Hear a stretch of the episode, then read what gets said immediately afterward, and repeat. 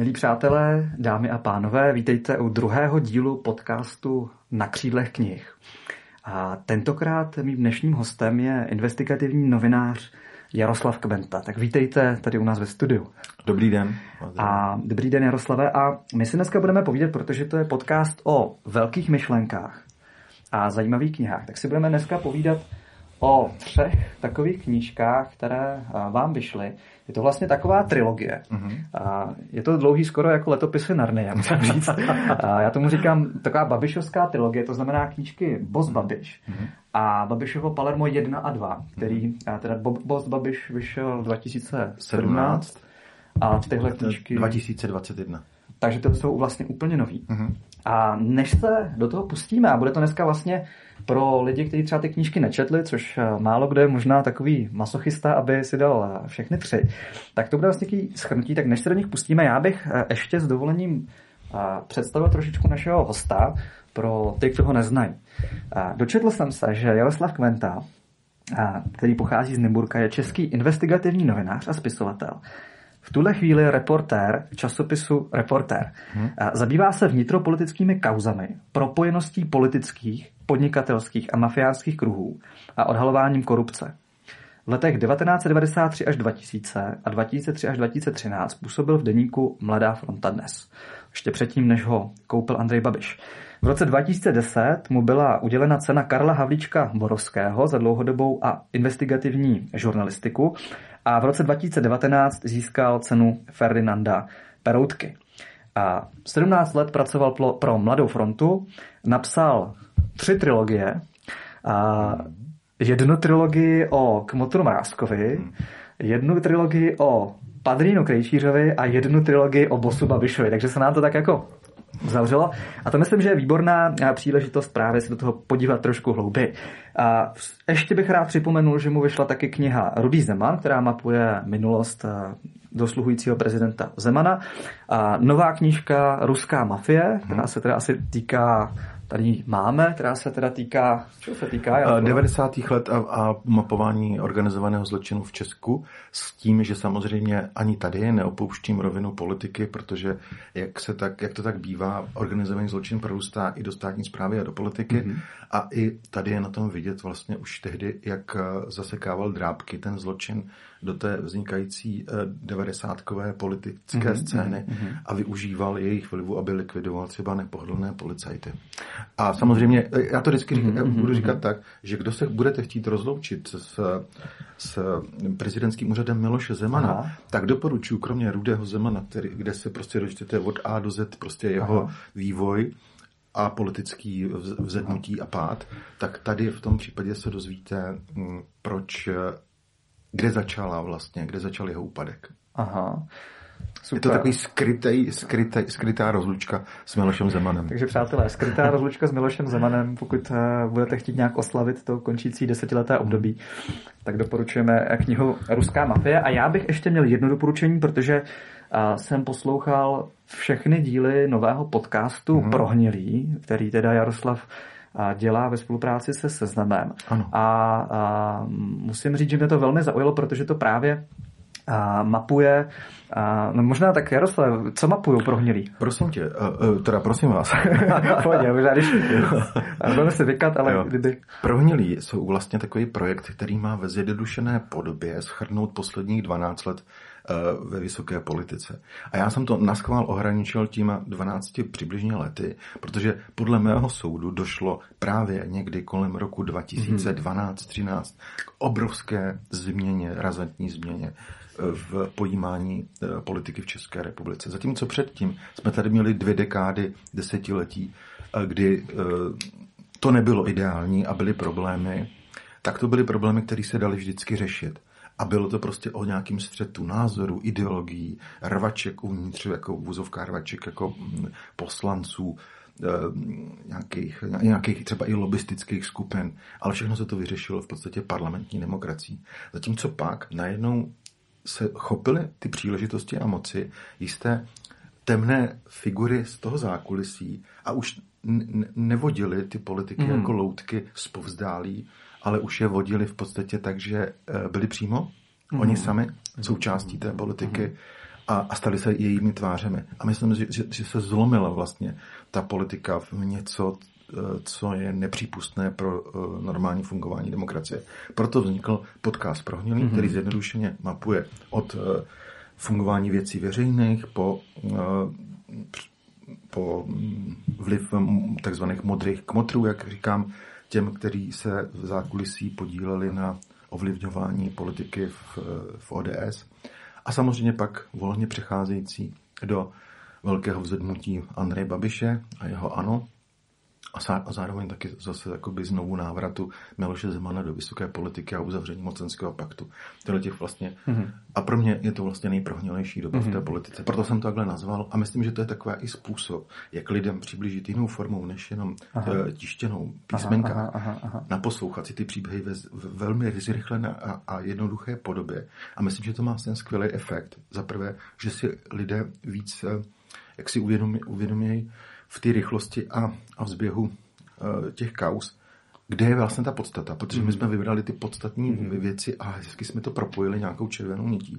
A zároveň mm jsme umožnili lidem zdarma se vlastně dostat k nějakým základním informacím. Protože zatímco knížky si musíte koupit, nebo časopis reportér musíte za něj zaplatit, tak vlastně ten podcast na seznam zprávách, jo. anebo ve všech eh, podcastových aplikacích je dostupný zdarma nejprohnilejší doba, tak eh, já doufám, že se na ní dostaneme, protože tam určitě leží těžiště mého zájmu. Mm-hmm. Ale než se tak stane, tak já bych eh, se přece jenom chtěl zeptat, uh, myslím si, že málo kdo má takovou rozsáhlou zkušenost s novinařinou, vlastně skoro, skoro 30 letou. A navíc tak rozsáhlou zkušenost tím, co to znamená být investigativní novinář. Já jsem eh, narazil na citát Roberta Čásenského, bývalého šéf-redaktora Mladé fronty dnes, který řekl, a proč je dobré mít v redakci Jaroslava Kmentu? Protože ho nikdo nemá rád. Tedy přesněji, nemá ho ráda drtivá většina politiků, ať zprava nebo zleva. To může být důkazem, že svou práci investigativního reportéra dělal dobře a navíc nestraně. A mě by tohle zajímalo, jak jste se vlastně stal investigativním novinářem? Jak se to stane, že se člověk stane investigativním novinářem? Mikuláši, vy jste mě tady vlastně tak jako trošku jako postavil na piedestál, jako že jsem tady pomalu jediný, nejlepší, největší, nebo tak. A já bych jako z toho trošičku ustoupil, protože uh, já jsem možná nějaký známý reprezentant tohoto odvětví, ale nás je tady víc jako těch investigativních novinářů. A samozřejmě z těch, kteří to děláme více jak 30 let, já už vlastně tu novinařinu dělám 33 let, mm-hmm. tak, eh, tak je nás tady opravdu jako málo, ale je nás pořád, dejme tomu, nějakých 5, 8 mm-hmm. lidí. Jo. A asi každýho, kdo vydržel tak dlouho u té novinařiny a zejména u té investigativní novinařiny, tak si ho vážím, protože je to obrovská řehole, obrovský oběť prostě času eh, na úkor všeho možného a mm, často se stává, že prostě třeba nějakou úkor rodiny hmm. a, a osobních zájmů hmm. a podobně. Takže člověk tomu odá vlastně, nebo vydá vlastně celý svůj život. Je nás tady víc. Já jsem se třeba investigativní řemeslo tak trošku učil, povzdálí jsem hrozně miloval ze, ze začátku, mm-hmm. když, když jsem nastupoval do žurnalistiky v 90. 91. roce, tak jsem hrozně rád pokukoval po, kole, eh, po kolegovi v ref, respektu Jardu Spurnem, který mhm. byl takový propagátor toho, tohle toho stylu psaní a s další partou těch lidí vlastně odvedli jako velký kus práce, zejména v 90. letech. A pak jsme to dělali vlastně v podmínkách Mladé fronty dnes se Sabinou Slonkovou, s Jirkou Kubíkem.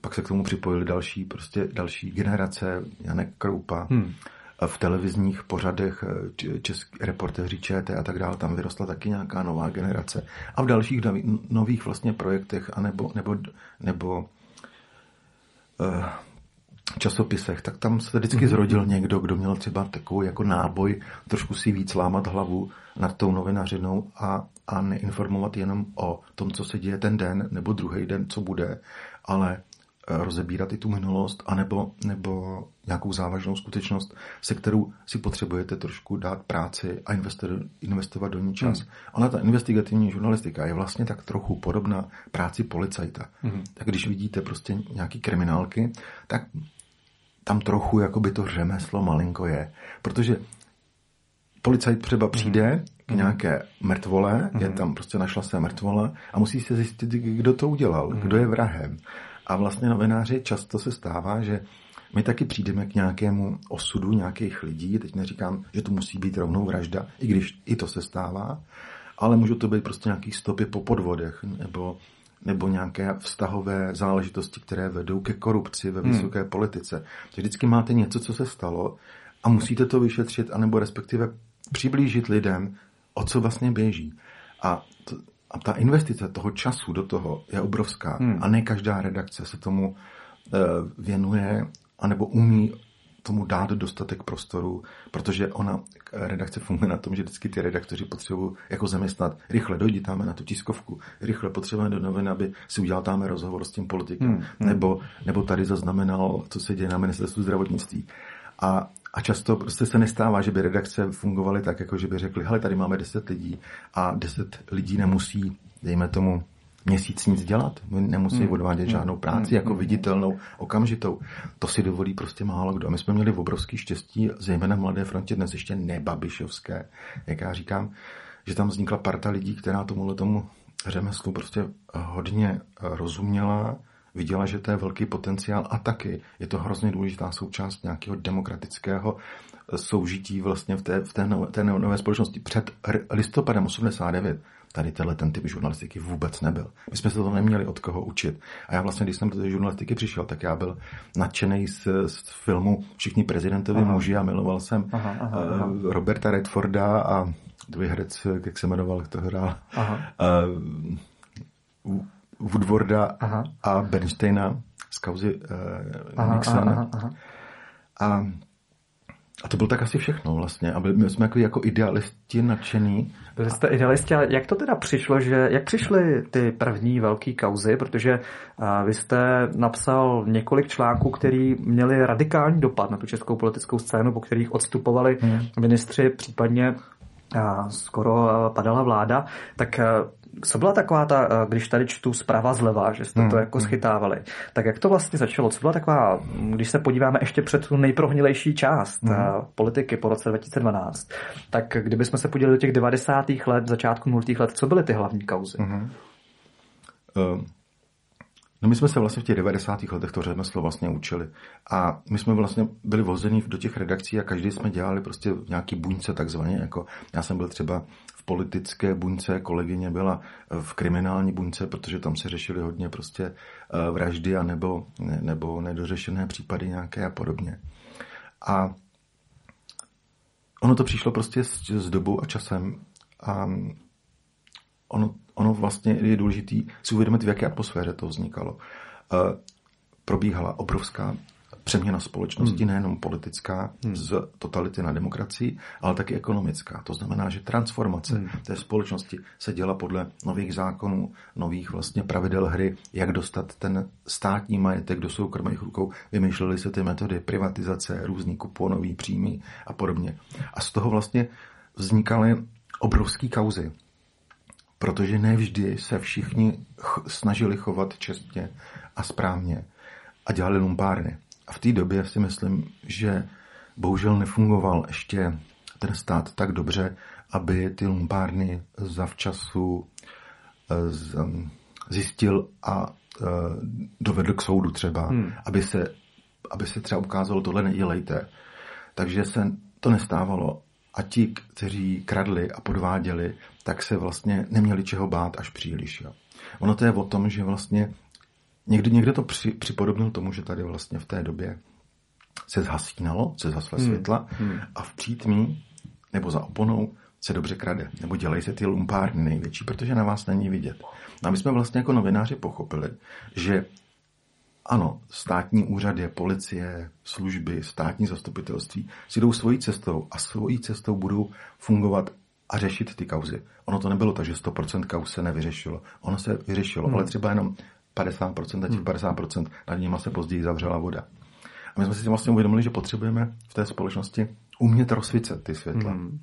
To znamená, na tu oponu, která, kde se co děje, tak rozsvítit reflektory, to jediný umíme jako hmm. novináři. Hmm. Protože když o něčem napíšete, tak uh, rozsvítíte ty světlo na ten problém A teď jako si představte, jako ve filmu najednou vidíte prostě, jak ten člověk, který se chtěl dostat k té zakázce nelegálně, anebo někoho podvíst a podobně, tak se zarazí a vlastně říká, a já to nemůžu udělat, nebo nemůžu mm. to dodělat, protože už je na mě příliš vidět, takže se stahuju z té scény. Mm. Tak já bych to takhle hezky pohádkově přirovnal k tomu tu naší práci. A vy chcete určitě vidět nějaký konkrétní mě to by mě zajímalo, kauzy, protože, že jo?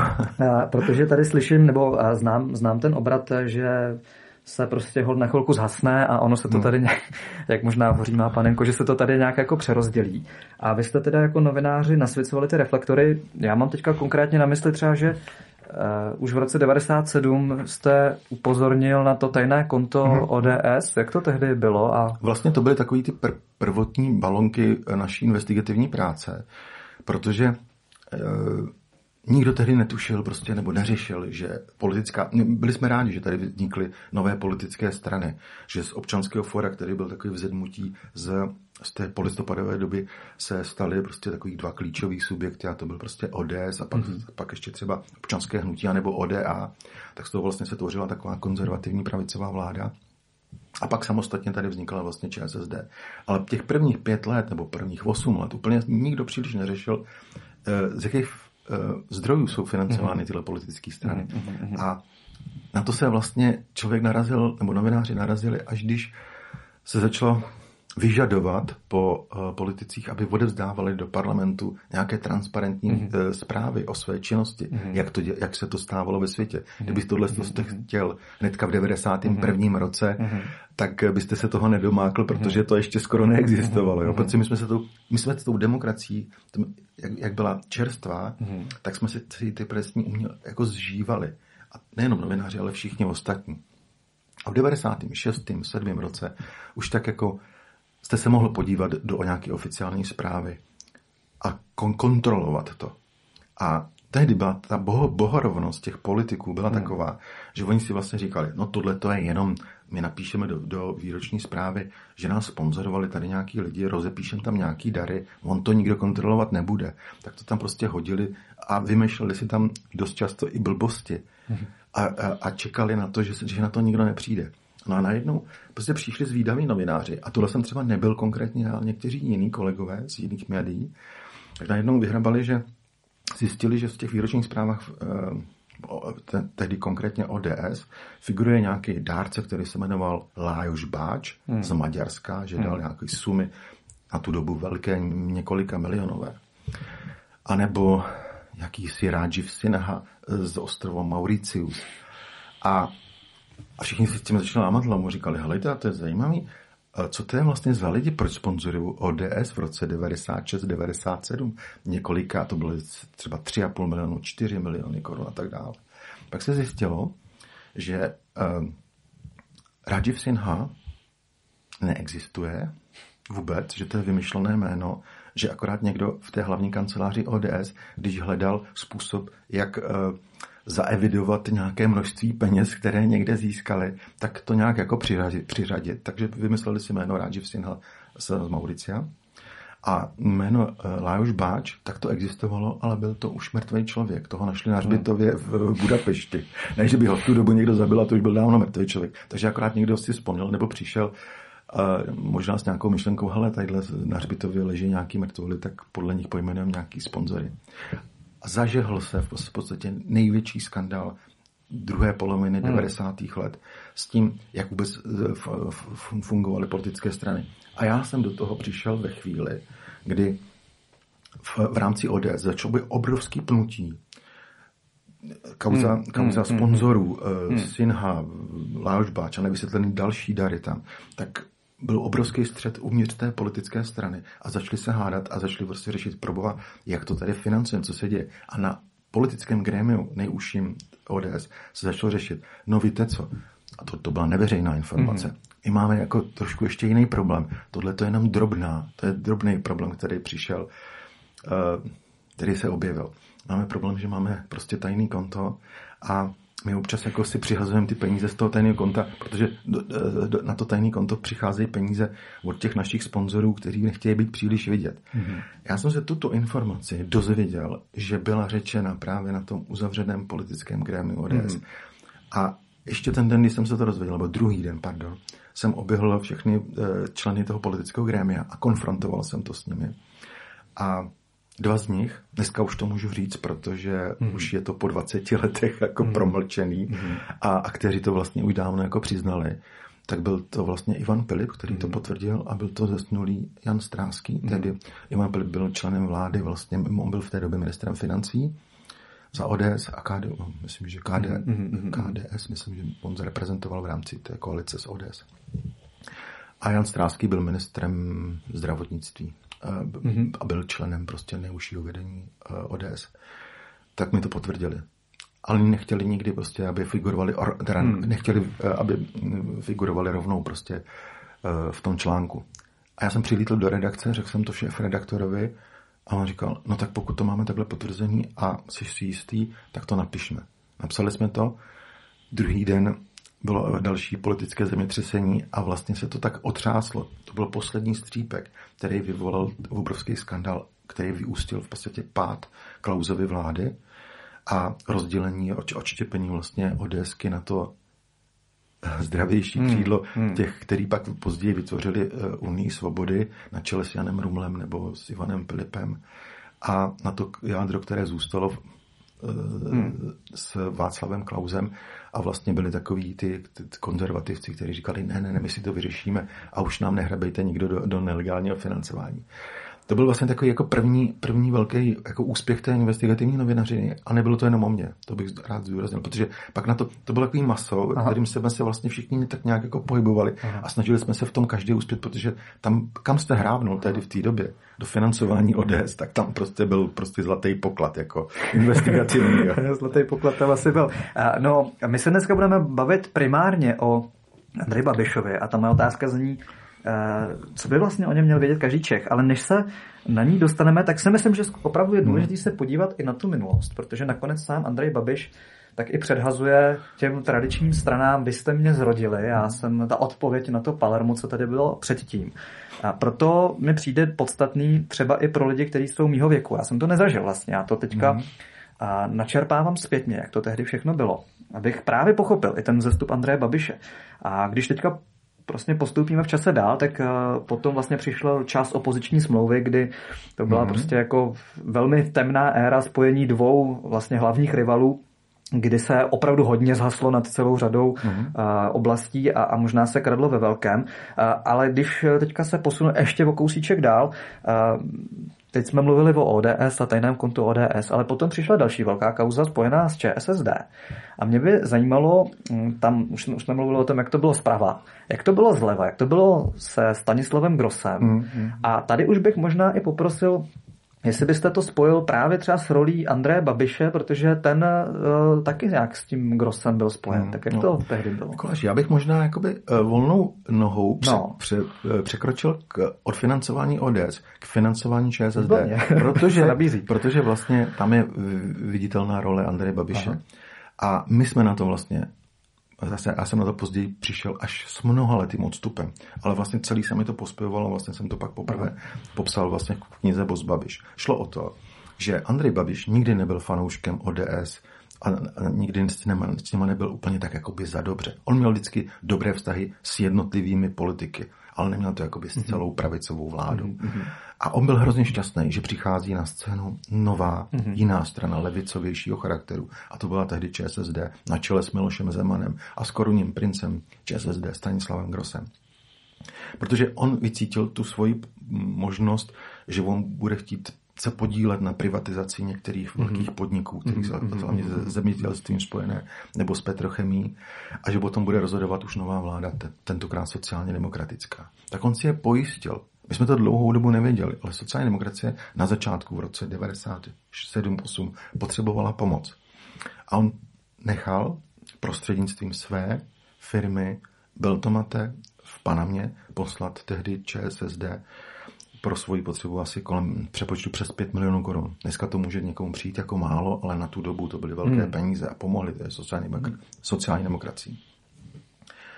A s nástupem Miloše Zemana do vlády a sociální demokracie najednou začínal růst Andrej Babiš z pozadí té, té biznisové linky. Najednou se zjevilo, že prostě jeho lidé z jeho agrofertí kliky se dostávají do manažerských pozic polostátních podniků. Mm-hmm. Najednou se zjistilo, že jeho firmy se dostávají k velkým zakázkám uh, státu, anebo příležitostem privatizovat některé, některé podniky.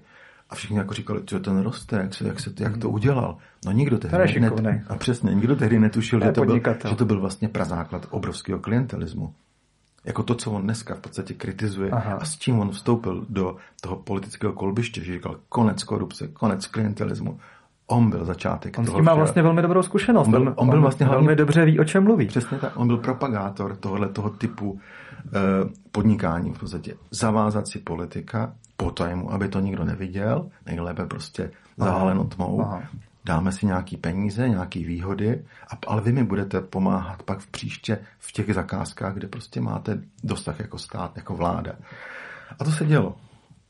A proto jsem vlastně říkal, že hezky to bude přemostěný tím financováním té politické strany. A pak se samozřejmě došlo k vývoji, obrovskému vývoji. Okolo Miloše Zemana se utvořila parta lidí, kterou bych shrnul, zjednodušil, tu reprezentoval Miroslav Šlouf, jeho hlavní mm. šéf poradce. Mm-hmm. A na něho byli navázaný různí podnikatelé z bývalé éry, ať vexlácké, nebo i svazácké, nebo komunistické. Mm. A uh, tam právě je role třeba Františka Mrázka, pozdějšího kmotra podsvětí, který byl navázaný právě na toho Miroslava Šloufa. A dochází k tomu, že Andrej Babiš jako jeden z mála miliardářů v této zemi měl jedno velké neštěstí. Že on byl v odvětví biznisu, to znamená petrochemickém a potravinářském, ve kterém zároveň působili zlotřilí podnikatele, řekl bych přímo mafiáni, mm-hmm. A to zosobňoval zejména František Mrázek, Tomáš mm. Pitr, anebo později třeba Radovan Krejčíř. Mm. A oni si tak vzájemně tak jako kradli zakázky, ať to byly prostě zakázky týkající se biopaliv, anebo obchodu eh, s, s řepkou, anebo čímkoliv dalším. A vlastně ten Andrej Babiš se dostával do obrovského eh, presu mm. s tou klasickou mafií. Mm. A protože Mrázek měl dobré vztahy se Šloufem, tak našeptával Šloufovi a tím pádem i Miloši Zemanovi, aby dával víc eh, ruce pryč od eh, Andreje Babiše. A Andrej Babiš to vycítil, že mu nemusí kvést Pšenka stále u sociální demokracie, tak se zaměřil na korunního prince ČSSD, na Stanislava Grosse. A v podstatě tam dochází k obrovskému souznění duší, já bych řekl, úplně pevnému klientelistickému vztahu. To bylo něco, co si myslím jako dneska s odstupem času, když to vyhodnotíte, tak Andrej Babiš a Stanislav Gross jedna osoba, bych v podstatě řekl. Andrej Babiš, Andrej Babiš a Stanislav Gross. Jedna, jedna osoba. osoba. Jako, jako pro mě to bude duo na život a na smrt. Protože Andrej Babiš moc dobře věděl, že on nemůže už sázet jenom na Miloše Zemana, který už třeba bude mít tu svoji premiérskou um, cestu za sebou, protože to bylo v průběhu let 98-2002 a všechno tehdy směřovalo už od roku 2000-2001 k tomu, že Miloš Zeman položí ten úřad mm-hmm. jako premiéra bude se chystat prezidentský úřad, na něco jiného. A tu příští generaci v té vládě povede jiná parta. A to byla právě parta Stanislava Grosse. A tam prostě sázel uh, Andrej Babiš prostě na tu, na tu novou linku, na toho Stanislava Grosse. A mimochodem, on si ho vlastně jako tak trochu, já, já, já používám výraz a, a nestydím se za to, a dokonce jsem to Andrej Babišovi řekl právě jednou i do očí, že on pásl Stanislava Grosse. A já jsem o tom bytostně přesvědčen. Tak na to se hnedka podíváme. A než, ale než mi to dovysvětlíte, já bych tady zacitoval dva odstavce nebo tři z právě z knížky Voz Babiš, kterou moc doporučuju. A která se týká právě Františka Mrázka a která se týká i uh, toho Stanislava Grosse. A, a vlastně to je spojený ještě možná dalším, dalším způsobem, na který se dostaneme. A tady uh, se můžeme dočíst, a Babiš byl díky spojenectví se státními složkami pro konkurenty z polosvěta neporazitelný, mm-hmm. což zjevně tušil i František Mrázek. Někdy v dubnu 2003 se svým známým svěřil, že, citace, Babiš je největší problém a dodal, je na čase rozpracovat Agrofert. A při osobních schůzkách pak k tomu ještě několikrát vybízel i policisty. Jenže k rozpracování Agrofertu nikdy nedošlo. Citace Mrázka, policie má na Babiše náboje, ale vypadá to, že chemický Ali, tak mu říkal, je asi neudělatelný. Povzdychl si podle policejních dokumentů mrázek v roce 2004, což se kryje vlastně i s premiérováním eh, Stanislava Grosse, mm-hmm. pokud se neplatu. A ještě jeden odstavec, eh, který mi přijde velmi trefný. I Babiš musel občas svléknout kravatu a chodit v bahně. Jistě, Mrázek nebo Krejčíř si platili nájemné vrahy. Babiš na to šel jinak. Vodil si politiky, kteří mu zajišťovali krytí ze strany státního aparátu, z policie a z justice. Babiš měl v politice vždy své lidi a dovedně s nimi hýbal jako s loutkami. Přesně tak. Tak tady se chci zeptat hmm. na toho Stanislava Grosse, co to znamenalo, že si ho pásila, a jak to souvisí s tím, že chemický Ali byl neudělatelný a že měl zřejmě i v těch bezpečnostních složkách nějaké krytí. Já bych to, tomu řekl toliko. Když děláte nějaké černoty, tak si tak jako říkáte, je, musím dát pozor na to, aby se mi za ty černoty nic nestalo, abych nešel do vězení, nebo aby se mi konkurence nepomstila, nebo aby to na mě neutáhli třeba jenom novináře. Musíme mít uh, bezpečnost zajištěnou. Čeho se nejvíc Andrej Babiš celou dobu mm-hmm. bojí, tak je to, aby se nedostal do vězení. Mm-hmm. Mafiáni se třeba, ty, ty, ty, ty, ty echtonní mafiáni, tak se bojí ještě něco jiného. Mm-hmm. Ty se bojí Jasně. vraždy, aby, aby nebyli zabiti. A on proto udělal všechno právě proto, že navázal velmi důvěrné vztahy se Stanislavem Grosem. Nutno říct, že Stanislav Gros byl od roku 2000 ministrem vnitra mm-hmm. až do uh, jara, pardon, jo, do uh, léta 2004, mm-hmm. kdy převzal pak post premiéra, krátkou dobu, tři čtvrtě roku byl premiérem.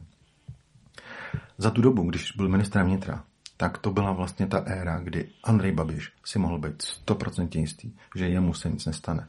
Proto vyhrával válku nad těmi mm. kmotry, hmm. těmi mm. skutečnými kmotry podsvětí, mm. protože když, když, když byl nějaký problém, tak Andrej Babiš přišel za Stanislavem Grosem a ten vydal pokyn, udělejte tadyhle, eh, věnujte se této problematice. Jo, potřebujete prostředky, uděláme speciální tým, který se bude prostě věnovat tomu. A ono to na jednu stranu bylo dobře, protože bojovat proti mafiánům je správné. Ale bylo to vždycky motivovaný tím, nebo vždycky z velké, velké míry, zejména tím, aby se pomohlo ne státu, ne morální očistě společnosti, ale Andrej Babišovi. A v tom já vidím ten problém hmm. toho klientelismu. Hmm. A uh, já bych se možná zeptal, do té doby spadá, vy jste sám se s Andrejem Babišem několikrát hmm. osobně setkal, což mě přijde zajímavý, protože to je přece jenom jiná zkušenost, než za počítačem schromažďovat data. Mm. A, a týkalo se to právě i Stanislava Grosse, tak eh, mohl byste popsat divákům a posluchačům, jaké bylo vaše první setkání s Andrejem Babišem a jaký na vás udělal dojem, jestli si na to dokážete vzpomenout? No, to bylo vlastně, myslím, někdy kolem roku 2004 nebo 5, kdy já jsem narážel na jméno uh, Andreje Babiše neustále. Já jsem já jsem ne, nerozpracovával v úzovkách jako novinářsky postavu, osobu Andreje Babiše. Já jsem rozplit, rozplétal uh, já jsem rozplétal aktivity Františka Mrázka, Radovana Krejčíře a celou řady dalších. A vždycky jsem tam prostě narážel i na jméno Andreje Babiše a na jeho vztah se Stanislavem Grosem. To bylo divné, hmm tak jsem si to jako sejfoval do hlavy, anebo jsem si jako řešil některé souvislosti, takže jsem potřeboval vědět, aha, tak se říká, že jste jednal s Grosem o kauze Unipetrol, o, proč to bylo, jaké tam máte angažmá a tak dále. Tak jsem ho potřeboval konfrontovat. A on mě tehdy poprvé přijal, on tehdy měl ještě eh, sídlo firmy na Žižkově, v Roháčově, v Roháčově ulici. A já jsem myslel, a už, už tehdy samozřejmě 2004, to už byl hmm. významný podnikatel hmm. s obrovským množstvím firm, tak jsem myslel, jako půjdu na zkusku s člověkem, který má nějaké jako fakt jako jako, jak bych to řekl, jako, jako, skoro jako s diplomatem, aha, aha, prostě, aha. který bude i tak mluvit. Aha, aha. A, a já si prostě budu, budu kochat tím, že mluvím konečně s miliardářem nějakým. Aha, aha, aha. No, to, to, to pro mě byl šok, protože já jsem přišel na zkusku a měl jsem pocit, že mluvím s člověkem ve čtvrté cenové kategorii, někde aha. v restauraci. A e, to samozřejmě říkám teď, jako kdo bude jenom, jenom tu atmosféru, jak aha, to na mě působilo. Aha, aha. On byl vulgární, sprostý, mluvil o lidech, který třeba, se kterými měl někdy dobré vztahy, někdy třeba hmm. méně, hmm. tak mluvil s takovým despektem, že e, až mi někdy prostě připadalo, že, že to nechci slyšet. Hmm. A pamatuju si tedy, že jsem ho konfrontoval hlavně se Stanislavem Grosem On se hrozně rozčiloval nad tím, že Stanislava Grosse eh, přivedla na cestí a do, do vážných problémů vlastně jeho manželka. Šárka. Hmm. Tím, jaké vztahy měla v minulosti s nějakou Libuší Barkovou, která prostě byla hmm. spolumajitelkou budovy, kde byla, nebo majitelkou budovy, kde sídl nevěstěnec a tak dále. To byla vlastně všechno pravda. A vlastně ten Andrej Babiš postupem doby začal chápat, že on vsadil na korunního prince, eh, na koně Stanislava Grosse a ne, ne, netušil, že to je riziková investice, že tam jsou, nějaký, že tam jsou ještě jako, komplikovanější. Že, že to je napojení pomalu na, na organizovaný zločin a tak. A on si to uvědomil samozřejmě pozdě, ale dával mi to jako jasně najevo a mluvil teda hodně zprostě. A bylo mi to nepříjemný. Já jsem odcházel. Jo, a samozřejmě se projevil tehdy u něj takový ten přesně ta jeho metoda práce. On, on si o každém zjišťoval velmi dobře mm. nějaké informace. On když potřeboval získat nějaký podnik, tak si potřeba získat informace, jak ten podnik funguje, jaké má čísla, výkony, výkony kdo ho vede, něco o lidech a když ho chtěl získat, hmm. tak si našel č, uh, slabé místo. Hmm. U člověka nebo u té firmy. A využíval k tomu metodu pak takového brutálního nátlaku. To znamená, když chtěl tu firmu získat, tak začal prostě narážet na to, že ví o někom, že se choval nečestně, nemravně, nezákonně, tak aby si dal pozor. Někdy se pak stávalo, že prostě přišel nějaký policejní tým nebo vyšetřovatel a obvinil toho člověka z nějakých činů, který si třeba později prokázali nebo neukázali úplně právo jakoby za mhm. zákonné. Mm-hmm. Ale bylo to vyvinutí nějakého tlaku, během kterého se ten člověk rozhodl že tu firmu opustí nebo prodá a Andrej Babiš měl jako jednoduchou práci. Proč tohle to vlastně říkám? Ta jeho metoda práce jako získávání kompromitujících materiálů nebo informací o své konkurenci byla pro ně cena. A to jeho využívání eh, médií, já jsem to tehdy netušil, v jaké, v jaké je to míře, ale on si, mm, Andrej Babiš se uh, je specialistou na, na osobní kontakty.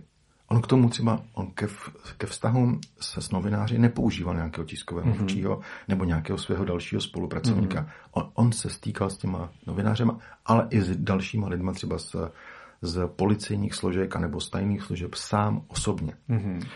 A já jsem to pochopil ve chvíli, když, když jsem poprvé a pak i po druhý s ním hovořil, mm-hmm. tak on mi na první schůzce mm-hmm. vlastně začal podstrkovat zajímavý materiál, asi dvoustránkový, který pocházel ze zdrojů policie mm-hmm. a vypovídal o fungování rozsáhlé té mafiánské struktury mm-hmm. Františka Mrázka. On se potřeboval zbavit eh, tohletoho nepříjemného člověka, který prostě mu neustále uh, bortil jeho sny v privatizaci, bortil jeho uh, cesty prostě do té vysoké politiky, nabourával ten jeho systém, který on chtěl prostě dokončit. Tak on chtěl, aby, aby, aby byl hodně rozsvícen na toho člověka. Jak říkám, zdůraznuju, oprávněně, hmm. protože to hmm. byl opravdu mafián František Mrázek, ale ten Andrej Babiš najednou byl v situaci, kdy on, první, co mě napadlo, jsem si říkal, to je zajímavý, kde jste to vzal? Mm-hmm. to vás nemá co zajímat, to prostě mám dobré informace, tečka. Venujte se tomu. Já jsem si to říkal, to je zajímavý, já si to teda vezmu, ale v redakci okamžitě řeknu, že jste mi to dal vy. Já si to nebudu jako vykládat tak, že já jsem k tomu přišel hmm. nějakou tajnou hmm. formou od nějakého policejního zdroje. Hmm. Já to mám od vás. Beru to jenom jako nějaký základ toho, že něco vím. Ale v redakci nahlásím, že, že to mám od vás, protože vy si hrajete nějakou svoji hru. Tak on mi to chtěl zase vzít zpátky hmm. a já jsem říkal, no to když mi to dal na shledanou.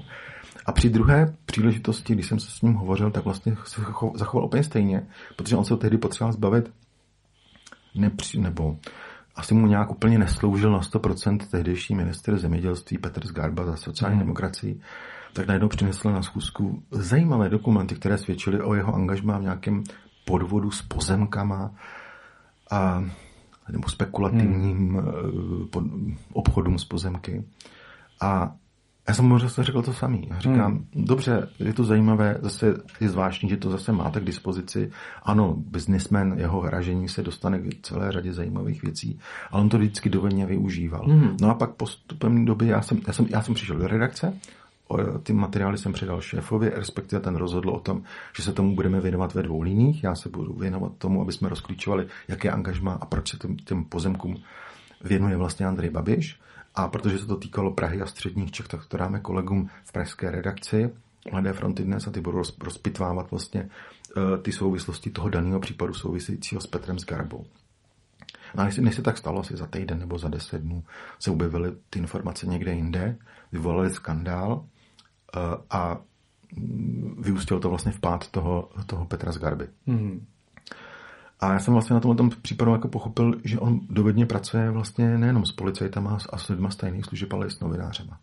Ale nikdy jsem si vlastně mm-hmm. nepřipouštěl, že by, že by prostě to mohlo dojít až tak daleko, že on by koupil noviny jako tak v té době. To, to znamená, kdybych to měl nějak parafrázovat, na mě to vlastně působí tak, že už od těch 90. let Andrej Babiš, jestli v něčem možná vyniká, mm-hmm. jestli v něčem mistr, tak je to tohleto eh, síťování, to kontaktování mm-hmm. lidí, kdy on postupně teda se uměl nakontaktovat na politiky, uměl se nakontaktovat na lidi z, politi- eh, z bezpečnostních složek, jak z policie, mm-hmm. tak teda i možná z nějakých tajných služeb.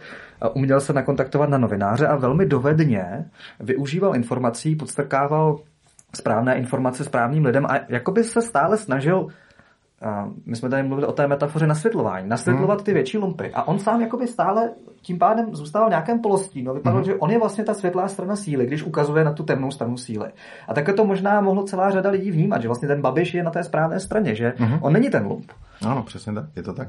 A vlastně tohleto eh, ve velké míře se pak prokázalo v momentě, když eh, sociální demokracie opustila na čas vládu. To znamená, oni vlastně od 98. roku byla čtyři roky Zemanova vláda, pak nastoupila Špidlova a Krosova vláda a její konec byl s Paroubkem v roce 2006. A 2006-2007 nastoupila první mm-hmm. po dlouhé době pravicová mm-hmm. vláda mm-hmm. Eh, Mirka to, Topolánka. A tehdy Andrej Babiš pocítil velké nebezpečí. A říkal si, to je průšvih, já nemám jako dosah na Odesku v takové míře. Mm-hmm. On měl velmi dobré kontakty mm-hmm. s Ivanem Langrem, tehdejším ministrem vnitra, ale to bylo pro něj málo. A protože on potřeboval nejenom věci z bezpečnosti, ale, ale věci i v ekonomické sféře Jasně. a na, na vyšších úrovních, které, o které pak rozhoduje premiér. A Mirek Toplánek mu nebyl jako nakloněn.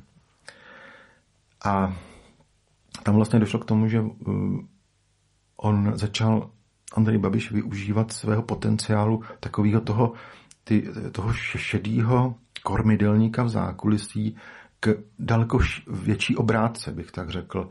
Jako Zatímco za vlády sociální demokracie to bylo jenom takový, jako já si vyřídím už hmm. s mafiánama tamhle, tam pošleme ty policajty nebo tajnou službu, tamhle nějakého politika, když mi tady nějak vadí, tak si to vyřešíme takhle, že ho nasvětlíme nějakým, nějakýma článkama v jiných novinách a tak dále tak tentokrát pak to bylo takový jako řízený, že najednou ta Topolánková vláda se dostávala, a taky samozřejmě oprávněně a právem, protože ani Topolánková vláda nebo její ministři se nechovali čestně hmm. a byli to lotři.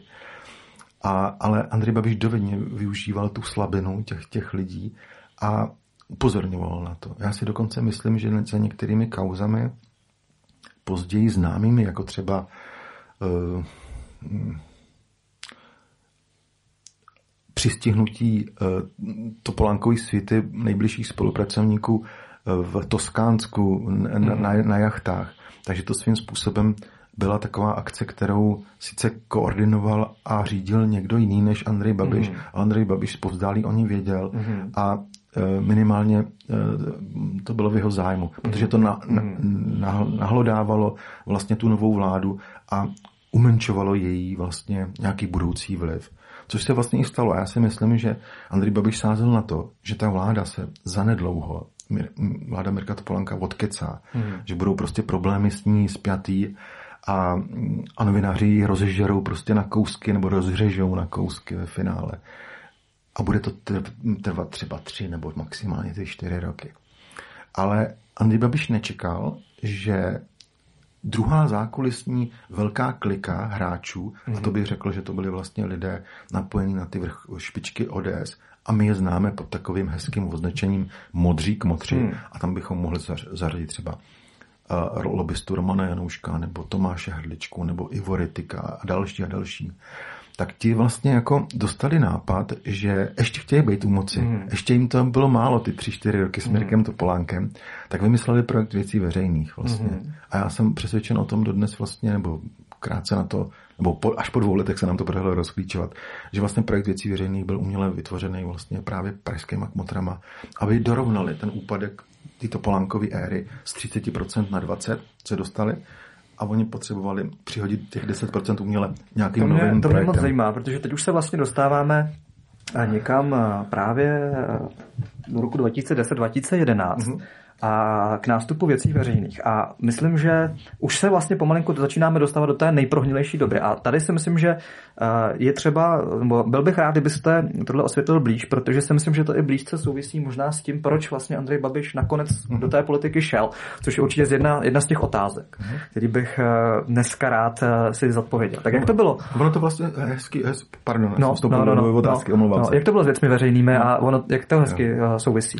No ono to vlastně už jenom časově, když si, když si vezmete, že vláda, ve které byla, byly věci veřejné, byla kolem roku 2011-12 a najednou prostě v roce 2011 už jako... Vzniká ano 2011. Přesně. Naštvaný, nerudný uh, Andrej Babiš se rozhodl, že tak to teda ne, v žádném případě, já už to prostě z ruky nepustím. A já už nebudu využívat prostě prostředníky na ovlivňování další politické strany nebo na budování nového systému. On v té sociální demokracii mezi tím ztratil klíčové Aha. postavení. Aha. Stanislav Gross vlastně de facto opustil úplně tu vrcholek ty politické scény, byl kompromitovaný jako politik. Miloš Zeman byl na Vysočině, tak nějak se připravoval na další, na další svoji etapu, ale ještě to nebylo prostě ono. A Andrej Babiš říkal, já už prostě nebudu investovat velké peníze do, do budování dalších vztahových věcí prostě v rámci těch tradičních politických stran. Já si prostě udělám své. Jeho hnutí. investice vlastně propadly nebo už začaly být jako nevýnosný, najednou hmm. ustoupily do pozadí. A jak to souvisí s věcmi veřejnými? Jak to souvisí s Vítem Bartou? No, ono to nesouvisí přímo jako, jako tak, jako že by... Hmm, prostě Andrej Babiš pochopil, že věci veřejný, ten projekt pražských kmotrů mu vlastně bodl kudlu, kudlu dozad Andrej Babišovi. On se těšil na to, že v roce 2010 vystřídá Topolankou vládu zase sociální demokracie. A aspoň jakž takž by to jako mohlo fungovat.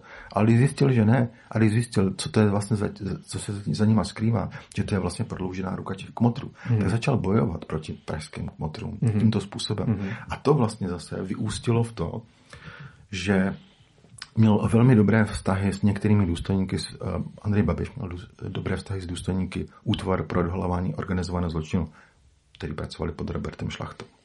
Nebudu říkat, že měl přímo vazby s Robertem Šlachtou, to by nebyla pravda. On na to měl Robert Šlachta, respektive Andrej Babiš na to měl jiné lidi hmm. z toho jeho okolí.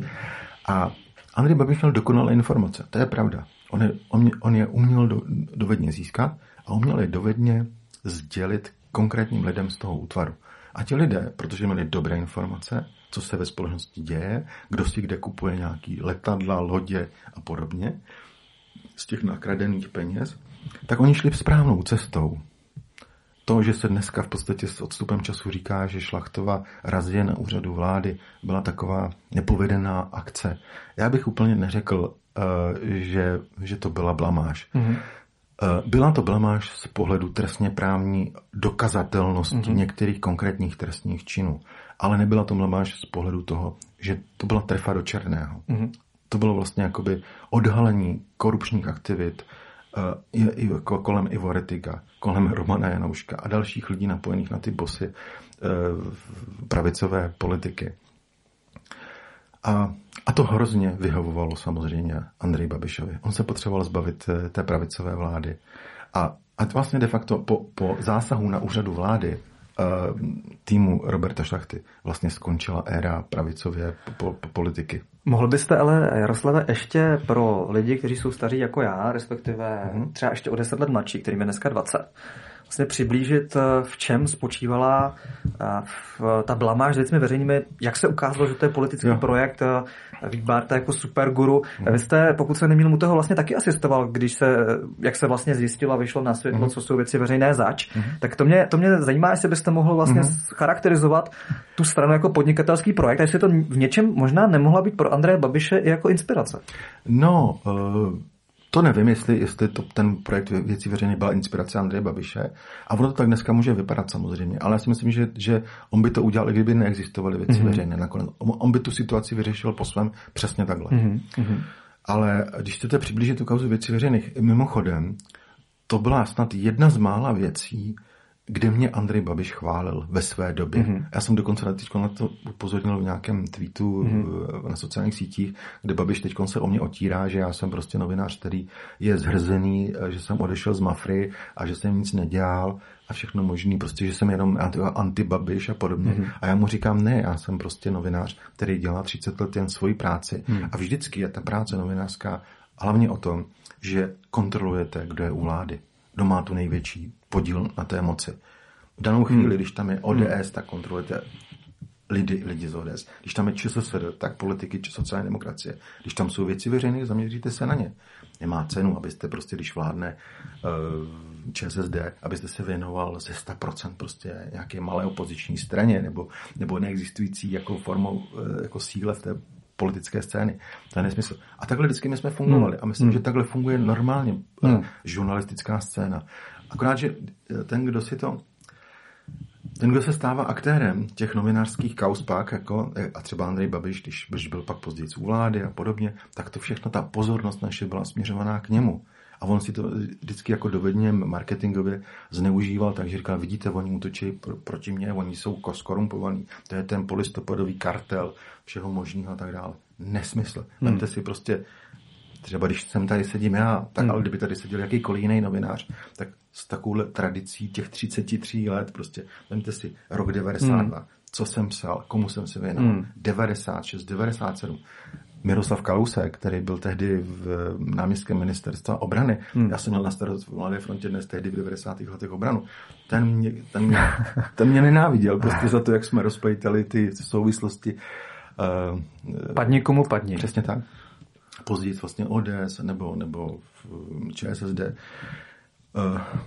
a v, v letech 2010-2012 priorita byla, podívej se, Jardo, v redakci jsem dostal úkol na ty věci veřejné. To je taková zvláštní strana, prostě přišel Radek Jon, známý televizní moderátor po, pořadu ještě investigativního Aha. z televize Nova. Obklopili se mladýma lidma, respektive i dívkama, který se dávali na odiv, jak vypadají i v plavkách na, na, na předvolebních billboardech tak všichni jako věřili, že přichází nová éra, prostě nová mladá krev. Bylo to spojené s takovou únavou právě z těch kaus, jakože dinosauři starý, samá korupce ano, tedy. Oni přišli s tím heslem, vlastně konec dinosaurů. Konec dinosaurů. Vy, vymeť, vy, že chtějí vymíst. A, a, a jediný jako záchytný bod, který nám říkal, jako, hele, to je nějaký divný, tak byl, byl právě Vít Barta. A Vít Barta byl vlastně majitelem bezpečnostní agentury ABL. A on byl vždycky tak jako strkal před sebe toho Radka Jona. To byl tvář prostě věcí hmm. veřejných. Hmm. A on byl vždycky jako, jako druhý, třetí v řadě. Z začátku dokonce se k tomu nehlásil, úplně jako, ne, já jsem jenom jako sponzor, anebo anebo jen tak radím. Pak později, prostě, když už jako dostali nějaký volební výsledek, tak jako jo, já možná půjdu do vlády, ale určitě nebudu dělat rezort vnitra, protože to by bylo prostě střed zájmu, já mám bezpečnost, měl jsem bezpečnostní agenturu, tak si sedl na, na ministerstvo dopravy a stal se z něho více, vicepremiér vlastně. No, byla to taková zvláštní doba, kdy jsme eh, vlastně začali online vlastně rozpracovávat, kdo jsou věci veřejné.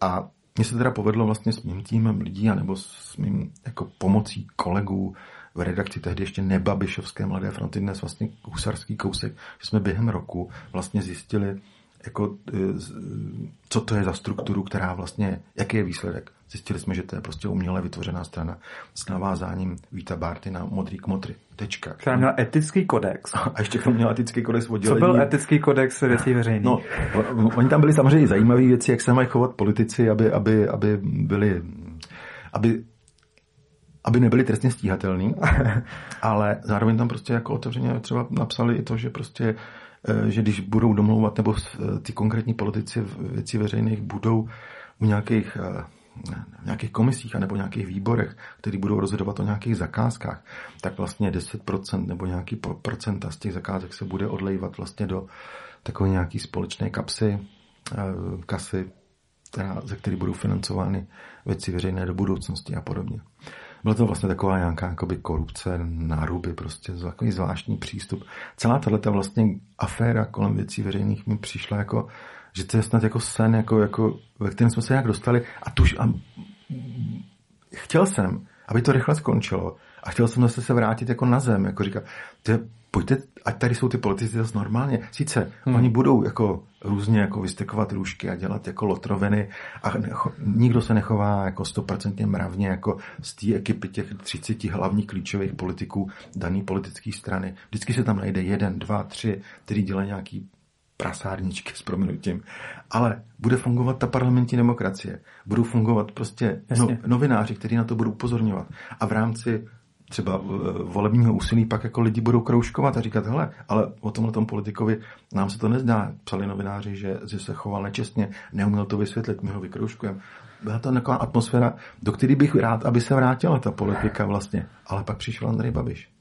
Hmm. A to bylo něco, co prostě to bylo obrovský zlom. On, si tu, on vstoupil do té politiky tak dramaticky a razantně, přesně jak jste nastínil, jak jste řekl správně, vyšel z toho stínu, ve kterém celou dobu byl a vlastně říkal, vidíte, to všechno oni, ty zlí, skorumpovaní tradiční politici, ty tady dělali hrůzy, hmm. Já jsem čistý, hmm. já jsem se ničeho nedopustil. Přitom on on byl vlastně ještě mnohem horší, protože, protože to dělal všechno zákulisí a vlastně jako nikdo dnes neví, jestli korumpoval ve velkým, malým, nebo co bylo za tím jeho vztahem se Stanislavem Grosem přesně, jestli tam lítali nějaké částky nebo nelítali prostě, protože to bylo v zákulisí, nebylo na to vidět. A on pak vystoupil a řekl, já jsem anděl. Já jsem... tak my se za chvíličku podíváme na vystupování Andreje Babiše z toho stínu na to pódium, do světla těch reflektorů.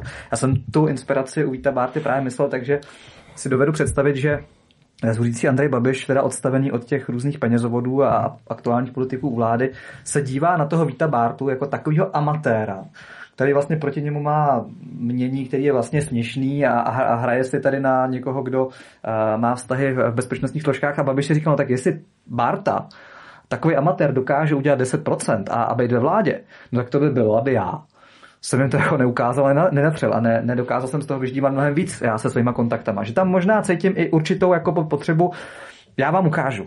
Jo? Je, je hodně, asi je zajímavá otázka, co všechno jsou ty motivy, proč Babiš do té politiky šel. Dobře, tak to, na to vám zkusím jako no. odpovědět nějakou uh, jednoduchou analýzou. Já jsem si ještě uvědomil jednu věc já nevím, jak, jak to tady technicky je možné, ale já tady pustím na no. záznam z roku 2011, když byl Babiš Skvělý. Eh, v otázkách Václava Moravce a on tam tehdy vlastně spopularizoval moji knihu Super Guru Barta, kterou jsem napsal vlastně o ty aha, aféře. Aha. Já, jak jsem na začátku říkal, že vlastně to byla jedna z mála kauz, kdy mě chválil aha, vlastně v té době, aha, aha. protože v němu to vyhovovalo a on si jako myslel, že my budeme jako pro něho dělat, pro něho psát nesmysl, my jsme prostě kontrolovali tu moc a, a, a jsem si tak v duchu jako říkal, no až přijdeš, přijdete k, pardon, přijdete Moci, k moci, moci. Vy, no tak vy nás budete samozřejmě zase považovat za, za lotry. A on tehdy prostě krásně, já nevím, to bude slyšet. vyšla tahle knížka, můžu to doříct. Pan, pan Kmenta napsal Super Guru Barta. ABL šmírovalo politik, Topolánka s Dálíkem, Klausovi lidi, mě s Pecinou. No, výborně, takže eh, první promotér tady va, vaše knih. Takže, takže to chci jen jako, jako, jako zdůraznit, že to byl vrchol kauzy eh, věci veřejné. Andrej Babiš v televizi ukazoval moji knížku a říkal, vidíte, Kmenta má pravdu, tleskejte mu za jeho práci. Teď střih, přišel eh, do vlády k, k moci, a říká, e, ty novináři, co o mě píšou špatně, to jsou lumpové, oni to nedělají dobře, Na to, na to se hnedka dostaneme, protože kauza převzetí médií mě zajímá. Ale než se podíváme na to, na to pódium s Andrejem mm. Babišem do roku 2013, kdy on mm. vlastně vstupuje s velkou parádu té politiky, tak aby právě nám nezůstalo v tom polostínu tak jako vězet. Pojďme se ještě prosím podívat, my jsme si řekli, co. Babiš dělal v 90. letech, co dělal v nutých letech, jak budoval vztahy s politiky, s bezpečnostními složkami.